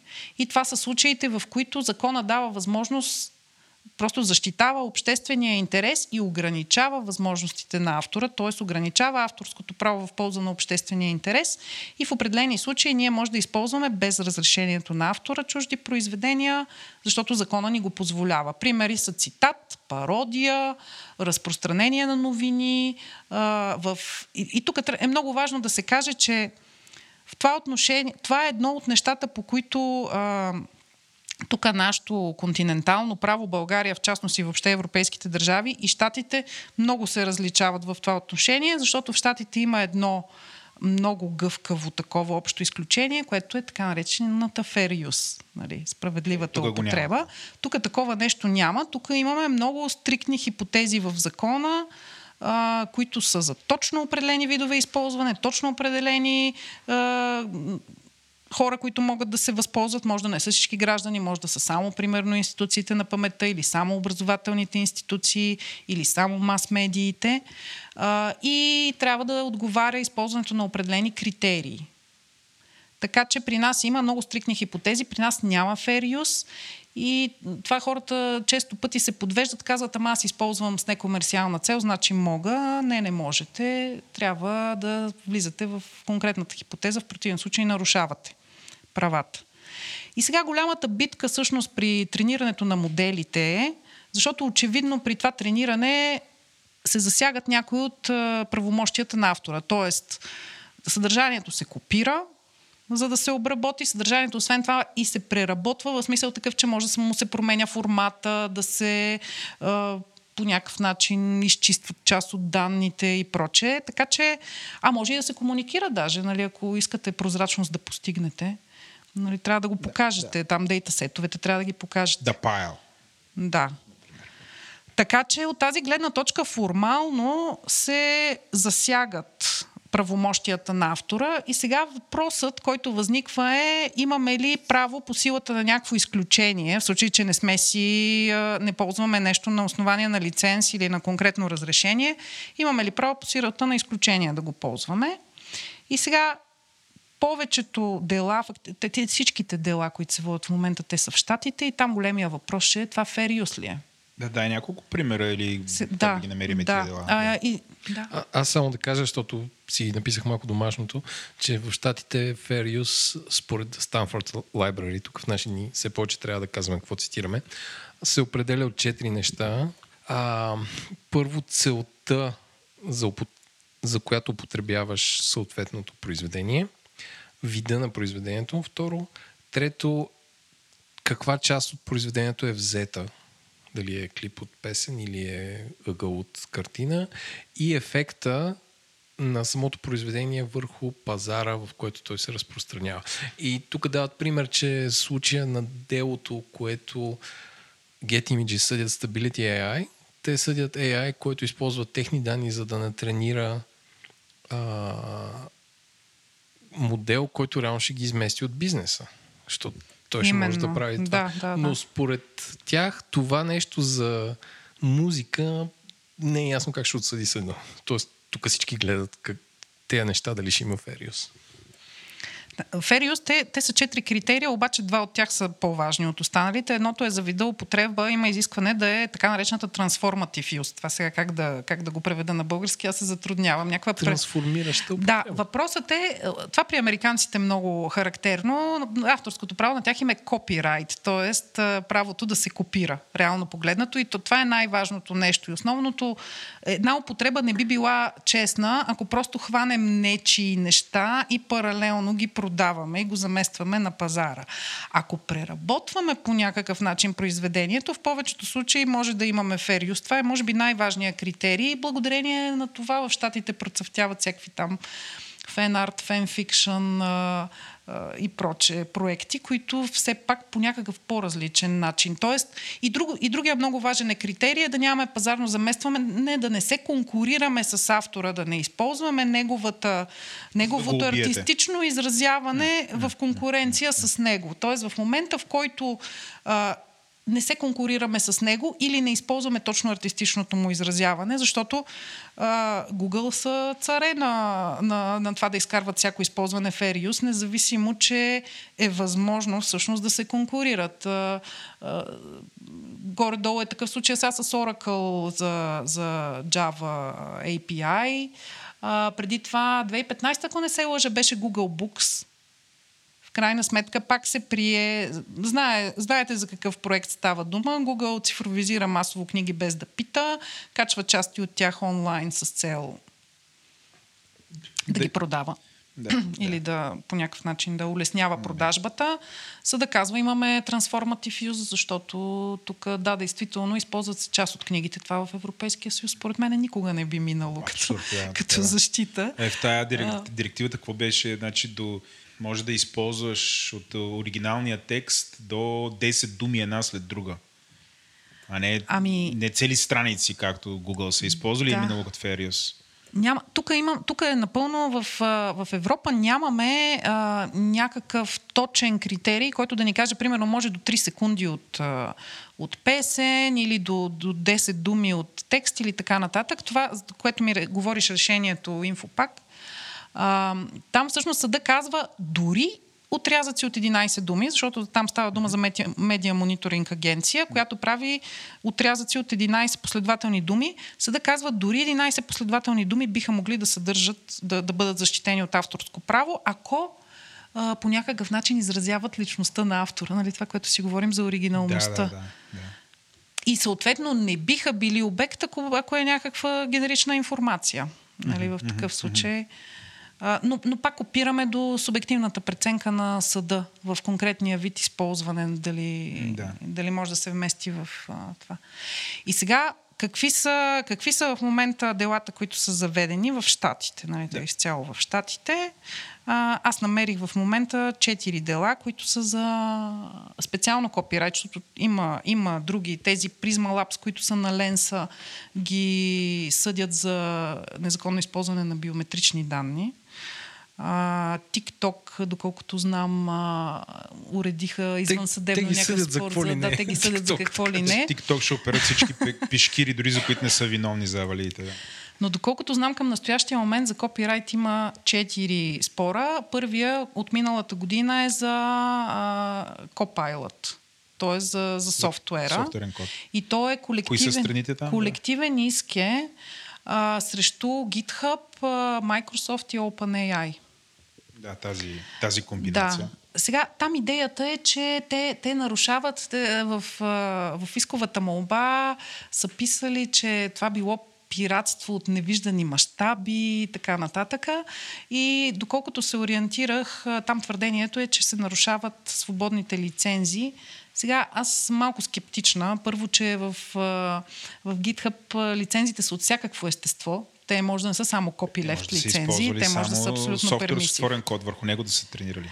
Сега, надявам се, Microsoft не са взимали вече частните хранилища на всякакви компании, и да тренират изкуствен интелект, но... Това ще е много подло. Това ще е супер палаво, да. Според мен там ще дръпнат лувката. Какъв хубав код имаш, да не му случи нещо. Може би да го обясним това за нашите слушатели. Свободен софтуер се разпространява от определен лиценз. Много често наричаме софтуер с отворен код, но може би правилното е свободен софтуер. Най-често този лиценз е General Public License на Free Software Foundation, което означава, че ако един софтуер е свободен, може да виждаш изходния код, може да бъде използван за какво ли не, да бъде изучаван, да бъде променян, но промените, които правиш по него, трябва да са под същия лиценз.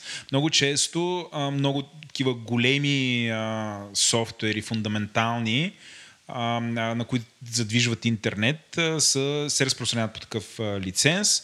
Има други свободни лицензи, има по-свободни лицензи. MIT или Apache, който мисля, че го споменахме малко по-рано. Но GitHub, като едно от най-популярното хранилище за код, големите проекти просто се държат там кода. И това, което се е случило, Copilot, Microsoft, OpenAI, нали, тези три палавника са използвали супер много код, за да направят изкуствен интелект, който е допълвачка, подобна на езиковия модел, който дискутирахме по-рано, само че той допълва с код. С други думи, програмистът, като тръгне да пише код, общо взето то долу-горе по кода, който е написал програмист, му предлага да го донапише, в зависимост какво е виждал модела преди това. И тук вече стигаме до пиратството в огромни размери, защото очевидно е тренирано върху супер много код, който са написали други хора. Той код, нищо че е свободен, той си има лиценз. Това е GPL, се счита, че е нарушено. Сега, едно изключение тук, между другото, MIT и Apache, без да съм... Те са толкова свободни, че дори биха позволявали подобно нещо. Но мисля, че GPL не би позволило, защото да. Той задължава модификацията на първоначалния код, който дойде, да се запази, той енфорсва и задължава и крайния резултат. Другия да бъде свободен лиценз, а тук примерно Еленко и аз си напишеме някакъв софтуер, то ни вземе да ни го допълва, като ни го допълва с частици код, което е виждало, който е свободен, пък аз и Еленко, видите ли, примерно пишеме затворен софтуер, собственически proprietary софтуер, и така нарушаваме на практика GPL свободата на авторите, които са разпространили първоизточника. Да, това е само да допълня тук твоя point. Трудно ти е да го... да класифицираш това мое залитане. Кажи го план. Значи, това са така наречените copyleft лицензи, което е игра на думи, copyright, обратното copyleft. Те, освен че са напълно свободни, имат и едно допълнително изискване. Всичко, което се произвежда, използвайки съдържание под тези лицензи, също да бъде под тези лицензи. Тоест един вид като един вирус, което между другото свободната общност много мразят това сравнение, но този лиценз като един вирус заразява с един свободен дух всичко, което след много това да се преработва. Например, ако имате... Защото, както го обясняваш, излиза, че и ако просто с един текстови редактор, който е свободен, каквото и да, ако напишеш някакъв текст и той трябва да е свободен, не е така. Тук става въпрос, ако вземеш кода на един текстови редактор, преформатираш го и си направиш свой текстови редактор, той трябва да е като същия лиценз кода, който си взел. Или примерно клонираш браузър, направиш си свой Firefox, но използваш Firefox, който е свободен софтуер, но това не означава, че ако примерно пращаш мейли през Firefox, мейлите са също под свободен лиценз. Абсолютно. И тук възниква другия въпрос, който и по другите дела се повдига. Ние в случая с тези модели, ние нямаме преработка на произведенията. В смисъл такъв, това, което излиза, не е един колаж. Не е една преработка аутпута на инпута. Конкретно това с кода, то за да работи, то явно много прилича на доста едри конструкти от това, което е виждало в нечий чуж код. И явно, защото едно от оплакванията е, че на единия от молителите са му върнали код, който той е писал едно към едно. Да. Тоест, което е нормално. Явно, да. Няма кой знае какво разнообразие. Има още... считаш ли, че това ще успее? Тоест, или там, който смисъл, има ли шанс... Той е сблъсък, да решим от една страна обществото на отворения код, от друга страна OpenAI, Microsoft и GitHub. Според тебе кой ще спечели? Защото каза, че е много вероятно това да въобще да не мине в американски съд, предвид, че са шампиони на Fair Use. И там какво беше преформатирането? Не мога да кажа, но ми се струва по-скоро, специално за Copilot ми се струва, че по-скоро няма да... По-скоро съда вероятно ще каже, че има Fair Use. Като това пак казваме много субективно в крайна сметка. Сега, за другите дела, те са вече за изображения. Там е много очевидно, че е възможно да липсва този компонент на fair use, да нямаме пазарно заместване. Защото на практика Midjourney или Stable Diffusion могат да ти генерират едни изображения, благодарение на които да не се обърнеш към съответния артист и да му ги поръчаш. Нали? Там действително е много голям риска от заместване. От заместване на съответния творчески труд. Сега, проблемът, доколкото... Нали, някои анализатори смятат, че там проблема е в другите дела е как е заведен иска, защото там едва ли не се твърди, че аутпута на изкуствения интелект е нещо като колаж на всички произведения, които са използвани за трениране, които са някакви милиарди произведения, което може да им отслаби, изобщо позицията на ищците. Иначе делата са, едното е колективен иск срещу няколко творци, което заведено от няколко творци, те могат да се присъединят много други, срещу Stability AI, Midjourney и DeviantArt. Това е много интересно. DeviantArt, те са включени за това, че са предали... Явно те са дали. Доброволно не са били кролнати да им се събере данните, те са дали завалите. И за това, че са предали етичните стандарти на общността в един вид. Дръпнали са плувката си. Да. И другите две дела са от Getty Images срещу Stability AI. И там действително изглежда са били използвани техните бази данни без разрешение. Дори съм чувала, че Stable Diffusion генерира понякога изображения, на които... Watermark. Да, с воден знак. Да. Значи го е виждало някъде. Да. Ясно. Тук пак говорим за... Ще гледаме ли такива неща и заради ChatGPT? Предполагам, най-вероятно. Но няма още, т.е. не знаеш да има някакво дело. Не ми е известно да има. Сега говори се, че някои индустрии се готвят за такива дела, да, но няма към настоящия момент. Бях чел новини, че примерно, издателите в Европейския съюз, нали, точат големия нож. Сега в Европейския съюз е друга ситуацията. Тук нямаме fair use. Тук с тази директива от 2019 бяха въведени две изключения, така наречените Text and Data Mining изключения. Ние го превеждаме извличане на информация от текст и данни. Uh-huh. И първоначално комисията беше предложила само едно такова изключение, след като се установи, че ние тук изоставаме в сравнение с останалия свят, защото на практика ни е забранено да майнваме. Да. Нали? Освен ако не искаме индивидуално разрешение на всеки един от авторите. И въведе се изключение, което беше с много тесен обхват, всъщност само за научно-изследователска дейност, и то така е описана, научно-изследователската институция трябва да бъде на практика публично финансирана.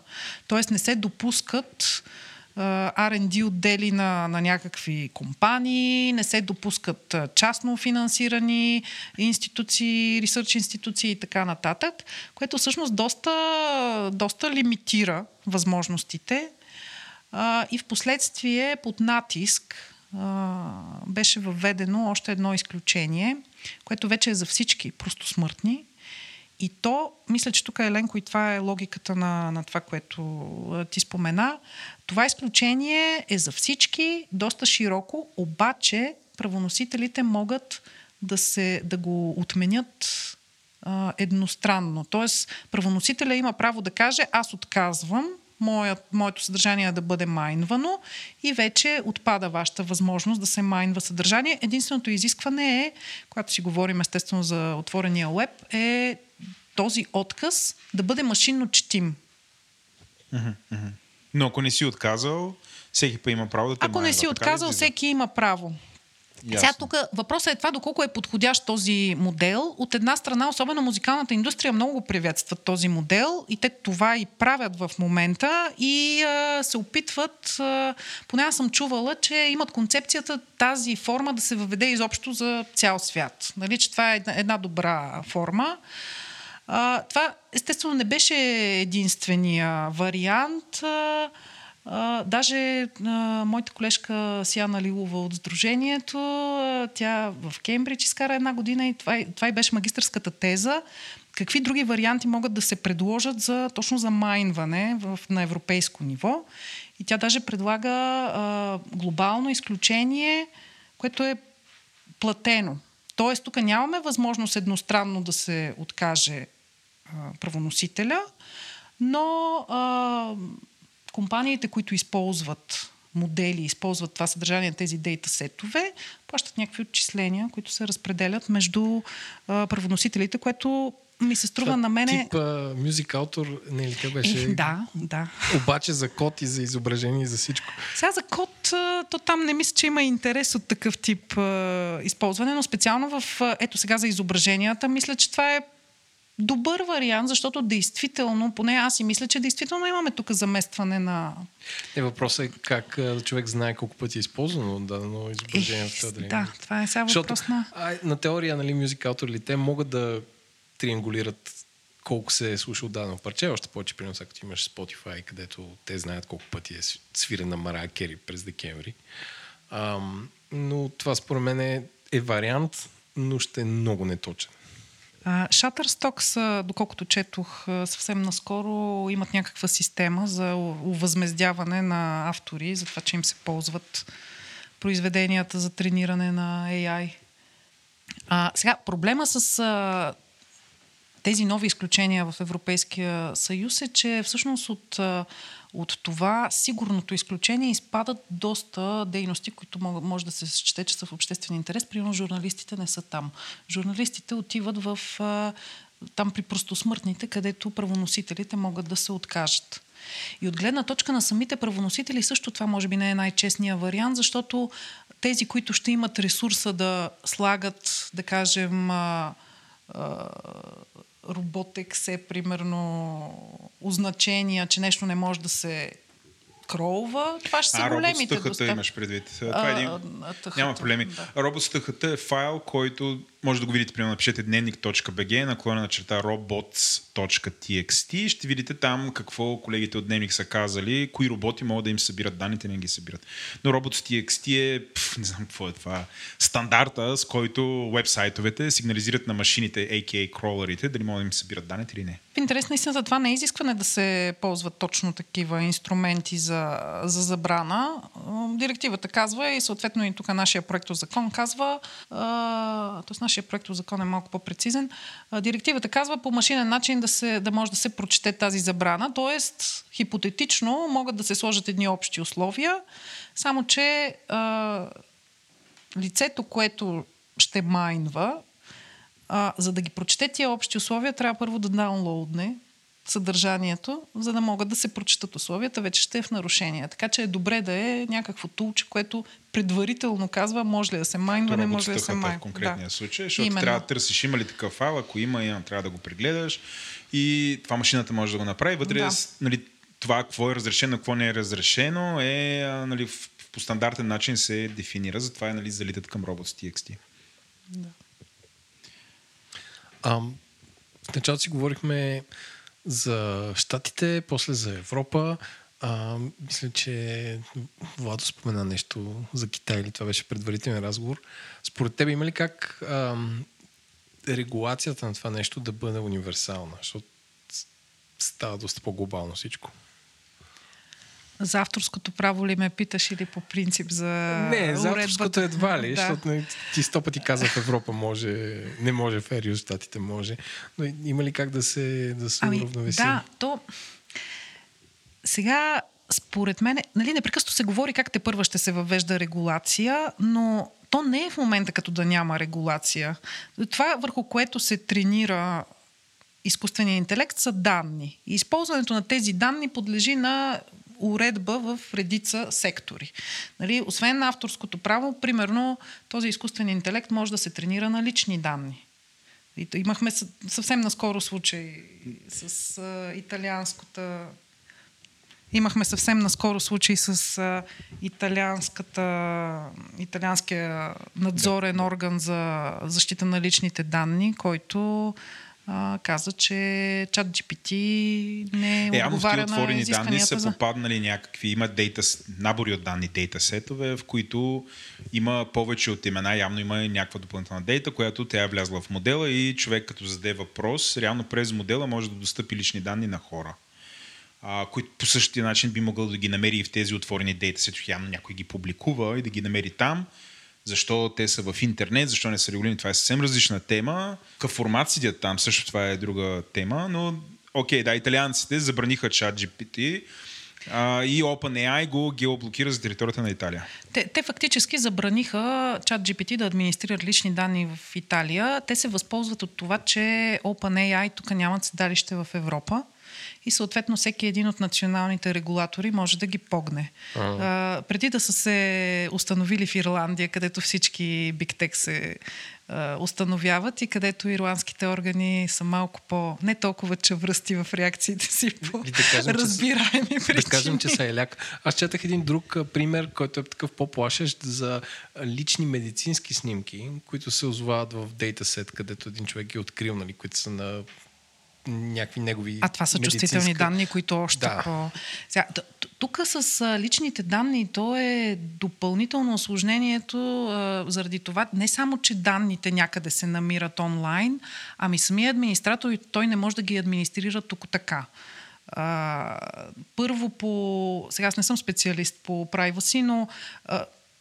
по-специфичен е режима за машинна обработка на лични данни, за автоматизирана обработка. Една идея по-тежък режима. И освен това има допълнителни, по проектиране, по GDPR има допълнителни права на субектите на лични данни. Те, примерно, да могат да си видят какви данни им се използват, да могат да ги коригират тези данни, да откажат използването. Неща, които ги няма в случая. И между другото, от тази гледна точка, като си говорим за уредба, не е като да няма уредба.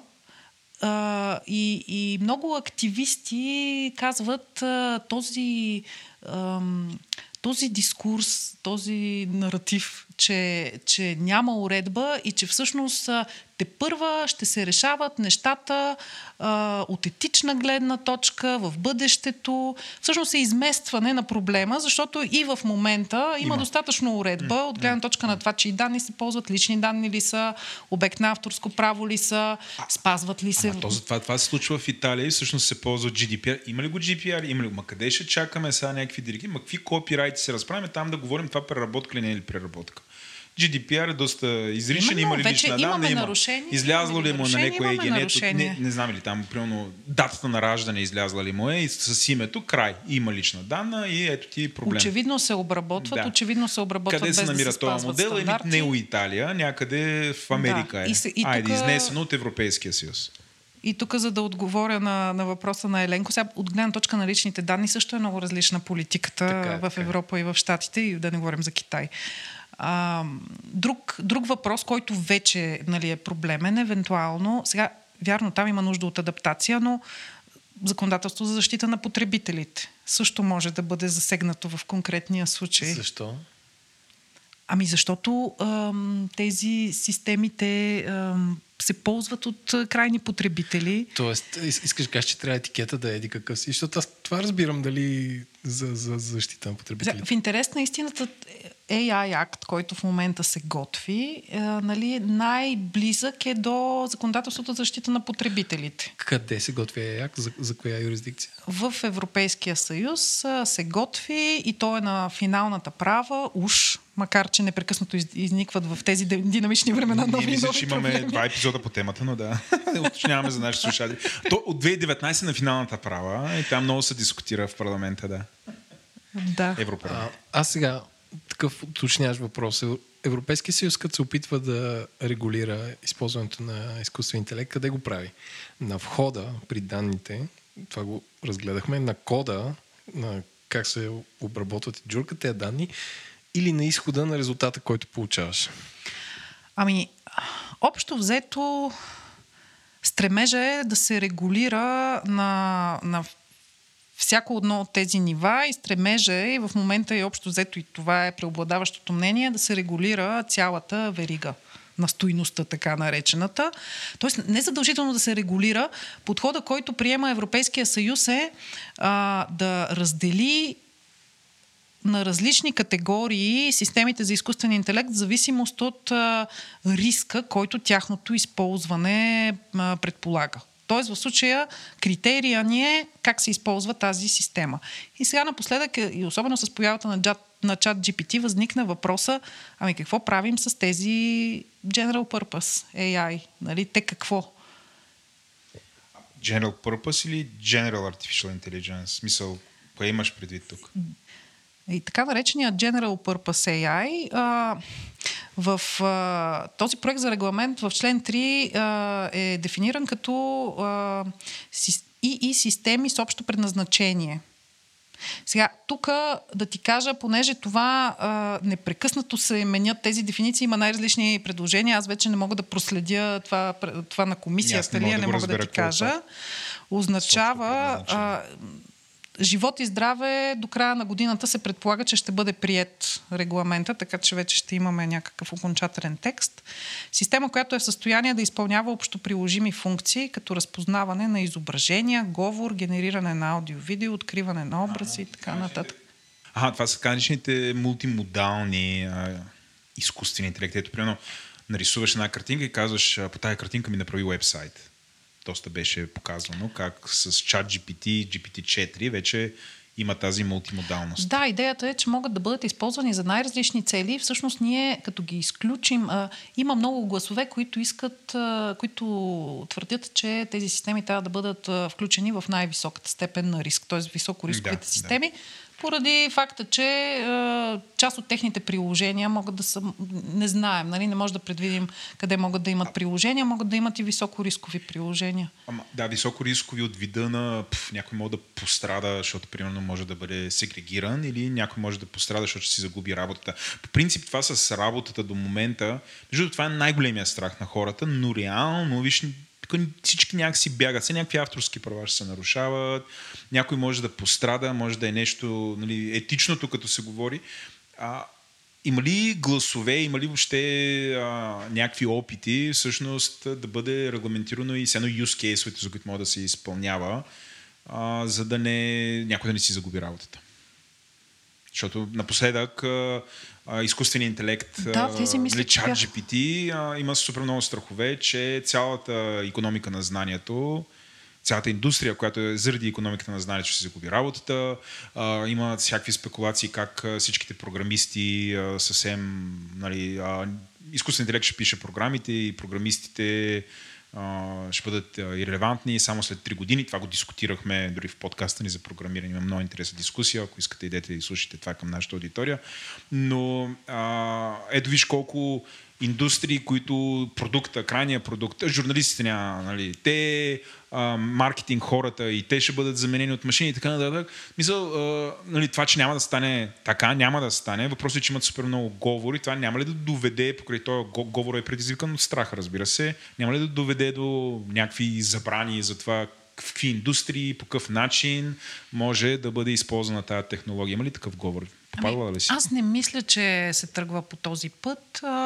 Действително има при високорисковите има такива приложения, които са свързани с наемане на хора на работа. Ама тук си говорим по-скоро за управление на процеса по наемане, уволняване, нали, съответно има изисквания да той да бъде някой, дали ще прозрачен. Или не, дали имаш шестица на там, като те изпитват, че бъдеш ли приет в университет. Да, за такъв тип неща да пострадаш. Или, примерно, ако си от малцинствена група, да не те наемат на работа, или примерно ако си жена, кандидатстваш някъде за работа за програмист, само защото си жена, да бъдеш сегрегиран. Да. В общи линии... Това са рисковете в момента, но не трябва ли да се увеличи това? Ето, мисля, аз затова считам, че може би те, докато е приемат от 2019 тая директива и после ние да я хармонизираме още 5 години тук в България, нали, тя само може да излиза от релевантност, при условие, че основният риск в момента, не подценявам всичките тия рискове, но може би основният риск в момента е супер много хора да загубят работата и от това да пострада GDP-то на татковината. Не GDP-то. Кое? Не GDP-то. Не GPT-то, ами да посреда GDP-то. Извинявай, аз като един юрист тук да се хвана. Регламент не е директива, т.е. той влиза директно, но пак ще си има 2 години. Влиза директно. Но да кажем, че... Честито българи. Възраждане. 4 години още ще го чакаме, нали, докато се приеме, да кажем, от края на тая година, после имаме 2 години обикновено. Така че със сигурност, нали, общото стремежа е някакси да бъде възможно най-технологично неутрален и да бъде достатъчно гъвкаво това законодателство, така че да предвиди, не знам как ще предвиди, евентуални бъдещи проблеми. Ние леко-полеко изчерпахме, обсъдихме всичкото AI, няма вече тайни за това. Искам да те питам такъв спекулативен въпрос. Кое е най-лошото, което може да се случи, ако няма регулации? Skynet, масова дезинформация, хора остават без работа и бедстват, всички са дискриминирани. То в интерес на истината дезинформация, мизинформация и радикализация, те и в момента не са съвсем точно регулирани. То това е много деликатен въпрос, защото, нали, никой не иска да имаме Министерство на истината. В същото време, очевидно, нещата излизат извън контрол. Това е много голям риск. Но аз, честно казано, не знам там какво е решението на този въпрос. Не, ако трябва да си представим кое е най-страшно, което може да стане, ако не се регулира ИИ? На мен най-страшното ми е сценарий като Терминатор. И това, нали, много хора се смеят на това нещо, само че ние виждаме как вече се появяват оръжия, които са автономни. Има вече смърт, породена от автономни оръжия.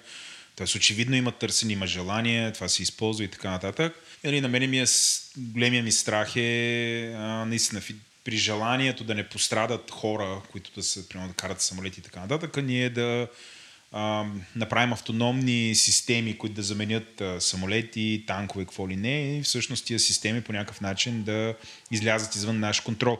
Предвид нашето старание и желание да имаме General Artificial Intelligence, който да не е на нивото, което имаме в момента, ми наистина да има машини, които са осъзнати.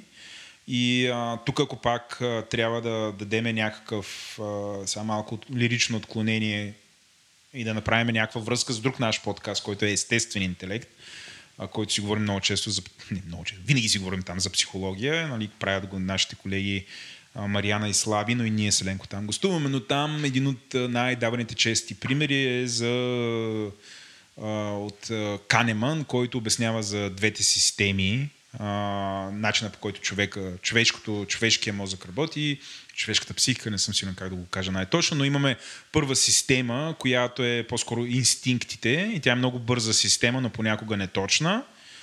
И второто нещо, което е рационалното мислене, което идва след първата система. Ако дадем като пример, това е любимия пример, който Слави дава, ти се разхождаш в гората и някак с периферното зрение виждаш нещо оранжево на петна в гората и ти веднага почваш да бягаш, защото, нали, първата система казва, най-вероятно това е някакъв тигър, бягай, не ще ти изяде, и ти почваш да бягаш. Няма много да го мислиш. Мога па да не е тигър, да, ама, нали, по-добре да бягаш, защото иначе ако пък е право, ще изяде. А вече рациото е, нали, така като побягаш малко и се огледаш и кажеш, то това нещо съм видял, тя има някаква картинка, приличала ми на тива, ама си жив в крайна сметка. Нали, всъщност с рациото има и всякакви други неща. Но ако сравниме изкуствен интелект, той много прилича в момента на първата система, макар че аз обичам да го сравнявам с едно зомби, защото то, нали, движи се, бяга, ама няма много мисъл, но пък се имитира движения. Но, нали, моите колеги не са съгласни. Между Фидентрис, които слушат и всичките ни подкасти за протокола Еленко, те считат, че това много прилича на първата система на Канеман, текущия изкуствен интелект. Но се върнем, поради липса на регулация, мен голямото ми притеснение, че ще постигнем изкуствен интелект, който не е зомби или не е първата система спрямо Канеман, ами има наистина осъзнатост, ще му позволим да излезе от дигиталното пространство, информационния свят и го облечем с някакво физическо тяло и ще му позволим да щъка между нас. На мен това ми е най-големия страх. Това трябва да бъде забранено. Аз директно си го казвам. Трябва да бъде забранено. Ако Илън Мъск излезе и каже, трябва да се забраня, ще да се наредя с него. Аз, честно казвам, съм по-песимистична от тебе. Според мен Ей, намери си един по-песимистичен от мене и Еленко. С цялата тази мизинформация в един момент, според мен, ние вече няма да знаем кое е истина, кое не е истина, с тези халюцинации. Не исках да го зачекна тая тема. Да, да и с тази радикализация, Владо, според мен, ще си се избием сами още преди да се появи Терминатор. Оф, да, може би си права. Твоето е така по-реалистично. По-реалистично, мрачно предсказание. Далеч по-евтино. И далеч по-евтино, да. Може би не трябва кибернетиката да се развива до там, че нали, чак и да бегат бързо изкуствени интелекти. Да, това е ужасен страх, който аз имам, че реалността ще бъде подменена по някакъв начин, предвид това, че чрез машини, злонамерени актьори, с български език, биха могли да създават тонове съдържание, което ние да не можем да разберем дали е истинско или не. И машините са много, дори в момента като технологично състояние, те са почти там. Това да бъде. И другото, което виждаме с демократизацията на всичките, достъпа до всичките тези технологии, които ние ги изредихме, освен, че в момента ресърч центрове имат достъп до тях, според мен те просто е въпрос на време да бъдат използвани от злонамерени играчи за всякакви измами, за подменяне на реалността, за подменяне на перцепцията, гледните точки и нали, то може би тогава ще имаме, нали, тогава отиваме в 1984-та, отговора на държавата ни, как тя ще се оправи, Министерство на истината, нали, което създава съвсем различен сет от дистопични сценарии. Но за мен кутията на Пандора е отворена в момента. Тя е отворена. Тук е чудесен момент аз да задам въпрос от нашата аудитория. Ленко, тук супер изненадан, че има такова нещо, но за Митко Нинджа от моя колега Митко Нинджа. Той иска да питаме един тук философски въпрос, който е много свързан с това, което си говориме. Той иска да питаме, трябва ли да са отворени моделите на големите корпорации задължително? Колкото повече прозрачност, толкова по-добре. Според мен. Той е подотворен, има предвид да имаме, примерно как GPT-4, да не може да бъде копирайтнато, защото той е копирайтнато и затворено, трябва задължително на големите корпорации да бъдат достъпни, примерно аз и ти да имаме достъп до GPT-4, защото да, колкото по-прозрачно, толкова по-добре, стигаме до всичките тия страхове, които имахме преди малко. Да, прав си. По принцип, първата ми реакция беше да кажа да, трябва да има достъп и до дейтасетовете, да трябва да има пълна прозрачност, трябва да може да контролира обществеността, как работи. Малко комунистическо ми се струва такова. да освободиме средствата да са собственост на всички. Средството за производство трябва другия да се... вариант е... Попаднах на някаква информация, че не помня подробности, някой разработва в момента изкуствен интелект, който да...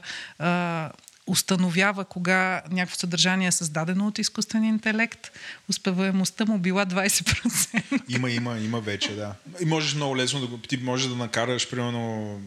Напиши ми еди какво си, ама после да не можеш да познаеш, че е писано от тебе. И то... Не знам как го правят, но да.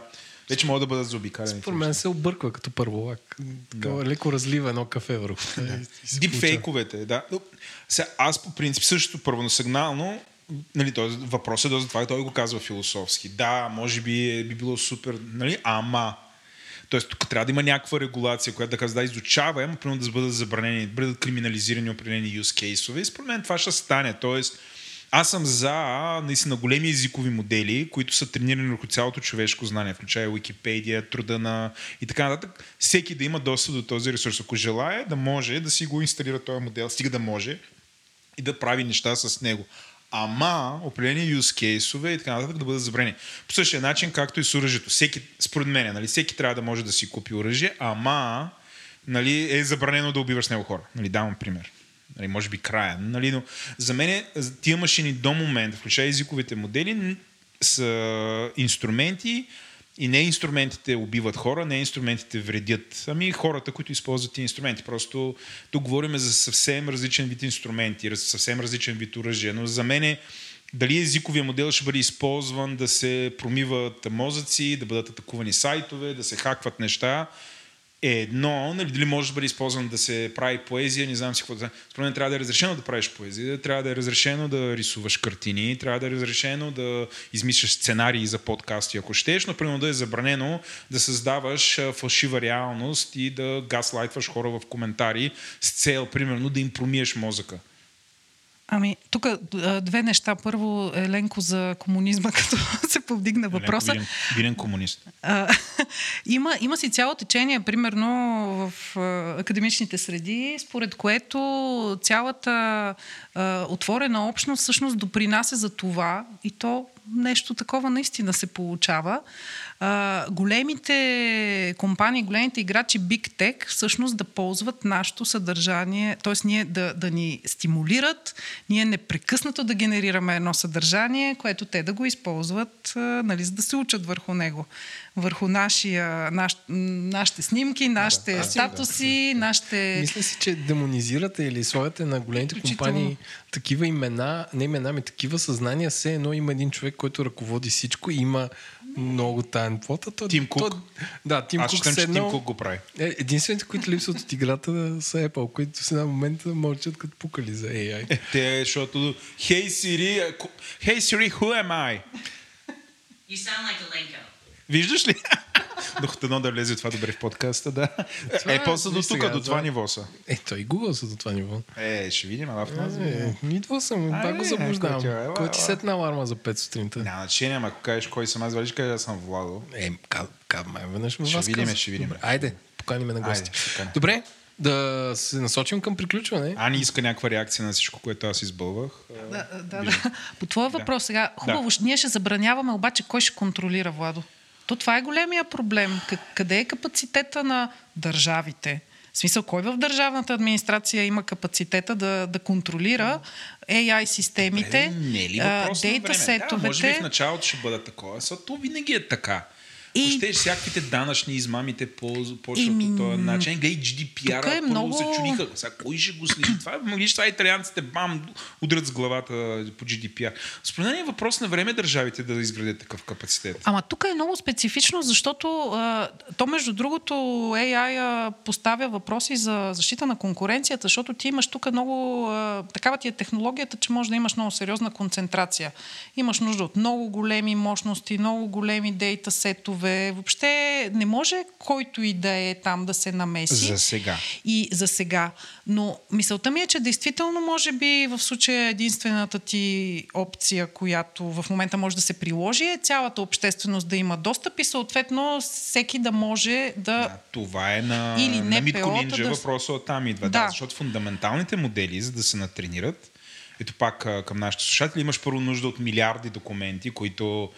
Звучи лесно, но дори да ги събереш е огромно нещо. Нали, но след това големия проблем как да натренираш модел въз основа на тях, защото на те първо от една страна ти трябва ужасно много хардуер и след това ти трябва много специфичен софтуер да можеш да разпределиш смятането на тези модели между много наброй компютри, процесори и така нататък. Но това е много специфично. Това е най-голямото intellectual property на този вид компания, как всъщност тренирането на модела се случва и как той бива върху хардуера, който е необходим. Освен, че трябва супер много пари за хардуер, ток да смята месеци. Тия модели се смятат месеци върху някакви огромни суперкомпютри. Нали, пак да кажа, без да имаме предвид суперкомпютъра, който има в България, който нямам идея става или не става. Мога па да става. Дамо да става. Представи сега, правим някакъв разцвет и знаеш, Бойко Борисов се оказва някакъв турбовизионер на... Да направим Булгар GPT. Не, аз съм измислил... Между другото, в офиса сме измислили това, колегата Симеон измисли Йорке 5 GPT, защото Йорки Пето малко космато животно. Нали? Там лама, алпака и не знам си какво. Никаме добре, ако ще трябва по този начин да вървим. Той измисли Йорки Пет, така че да, Йорки Пет GPT. Може така ще кръстим епизода, но... То въобще в Европа има ли такъв голям модел? Не. Още не, но е въпрос на време да се появят на отделните езици, защото, нали, може би френски не е чак толкова голям, колкото английски. Със сигурно тук ще ми се обадят от Френския културен институт да поспорят с мен. Но, този вид големи езикомодели изискват много хардуер. Обаче, всички работят в момента, те да бъдат дестилирани. Има различни стратегии. Примерно, GPT се тренира по-лесно, но после като го консумираш е по-бавен. това е техния проблем. Но изисква по-малка инфраструктура. Докато лама, например, на Фейсбук, изисква брутална инфраструктура, но после консумацията и до тренирането и файн-тюнинга минава върху по-лека инфраструктура. Също така тия модели имат тканищите дистилирани варианти, които не са чак толкова добри, но се доближават, но пък изискват по-малко ресурси. И другото, което е, те почнаха да изтичат. Има open source, техни варианти. Всъщност ти можеш да си изтеглиш стари версии на GPT и да си ги дотренираш, да си ги файн-тюнеш. Това са истинските проблеми. Тоест, нали, дори и с GPT-2 той е толкова голям и толкова мощен, че пак мога да правиш един тон злуми с него. Нямаш нужда от GPT-4, за да примерно напишеш някакви ботове, които да вършеят в коментарите на, на българските медии отдолу и под всяка статия, нали, да ти генерират коментари, които са примерно про определена кауза, с която да критикуват някаква статия, която твърди нещо друго. В смисъл, това може да се организира и не е някаква особена философия. Просто е въпрос на време, тия, които така наречените трол ферминг, които се занимават с това, да използват такъв вид технологии и да залеят. Нали, това, да, голям страх е, което ще подмини. Те и за момента медиите по някакъв начин са превзети през, тук да не звучи, може би звуча като някакво тия лудите, но и за момента... Тук въобще целият разговор. Извади такова, ти беше негативен, тя по-негативна и тук сега да нацакваме. Но... Мен не ме питахте. Сега ще питаме и тебе. Но според мен дори и в момента, без този вид технология, големите медии в България са превзети от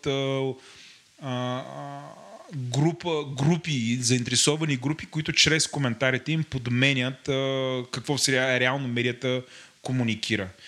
Защото голяма част от потребителите четат заглавието, отиват да четат коментарите, те нереално не четат новината им.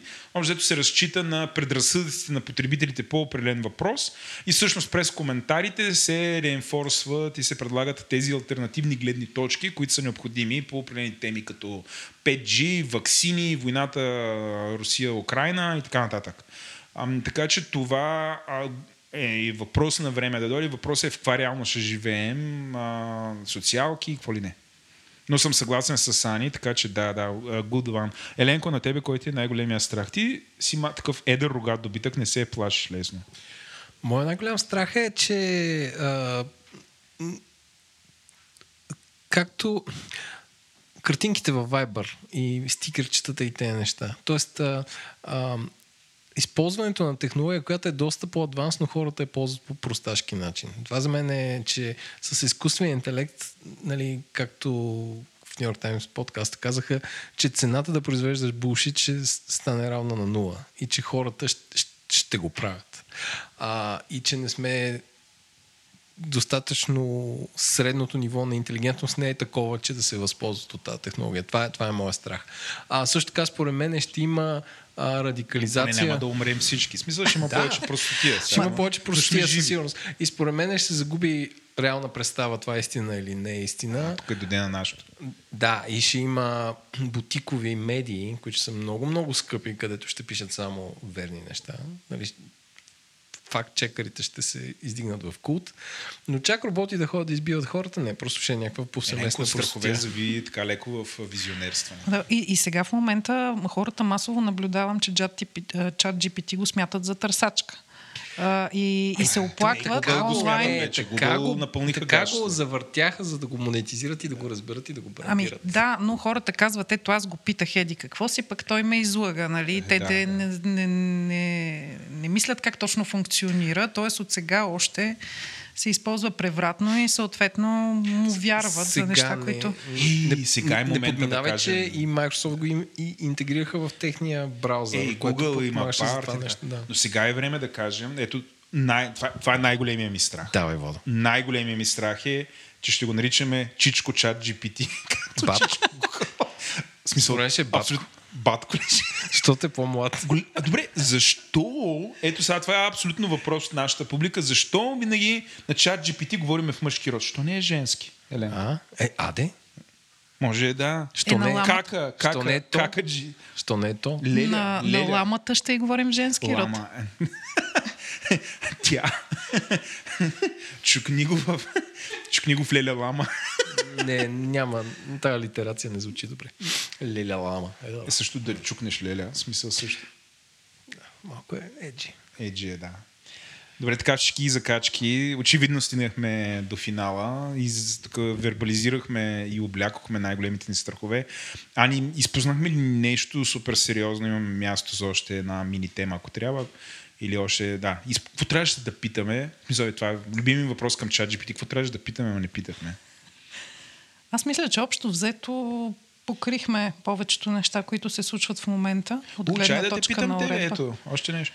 Един от use case-овете, ето за това може да затворим. Мислиш, че, защото много хора твърдят, че адвокатите ще изчезнат покрай изкуствен интелект. Какво е твоето мнение по този въпрос? Ами, то това за всяка една професия. Адвокат, аз не се чувствам застрашена. Военните не се чувстват застрашена. Да, ти не си ли застрашена? Адвокатите, те са лобисти, ще прокарат закон да го забранят. А не, да, няма use case, които се забранят, освен за адвокати. Ти, Еленко, тук в случая важи това, че децата на обощаря ходят боси. Дали? Общо взето, ние адвокатите с лобизма много зле се справяме за момента. Ами да. Не считаш, че може да те замени. За по-елементарните... някакви по-прости договори, може, ама да. За по-елементарните задачи то ще бъде и от помощ до голяма степен. Може доста неща да отпаднат, обаче според мен за специалист... Във всяка една сфера, не само в правото. Тук много съвпада и при нашата юристка Йоанна Василева. Аз си викам, сега ще дойдат машините, ще заменя списането и нека да дойдат, в смисъл умръсна. Да се свършва. Да идват. Добре, така с приповдигнат дух ще ги закачки и приключваме този епизод. Ани, запазваме си правото тази година, те викнем още един път. ChatGPT 5 след 2 седмици. То ще се натрупа материал. Точно ни се струва, като преди 7 епох. Ти кажеш, сещаш ли се, когато направихме епизод преди 2 седмици, какво го мислиме, път то какво стана? Да, ще се натрупа много, много е вероятно да си говорим пак с теб тази година, защото то... Нали, абсолютно сме в ханимуна и абсолютно сме в времето, което не мога да правим предсказания какво ще се случи с един месец. Така че да, пак бихме си говорили с теб. С удоволствие. Ако не ни е избил изкуствен интелект, разбира се. Няма бе. Може да ни е заменил нас с Еленко, който е натренирал тук една машина. Добре. Драги слушатели, надявам се, че това ви беше полезно и до нови срещи.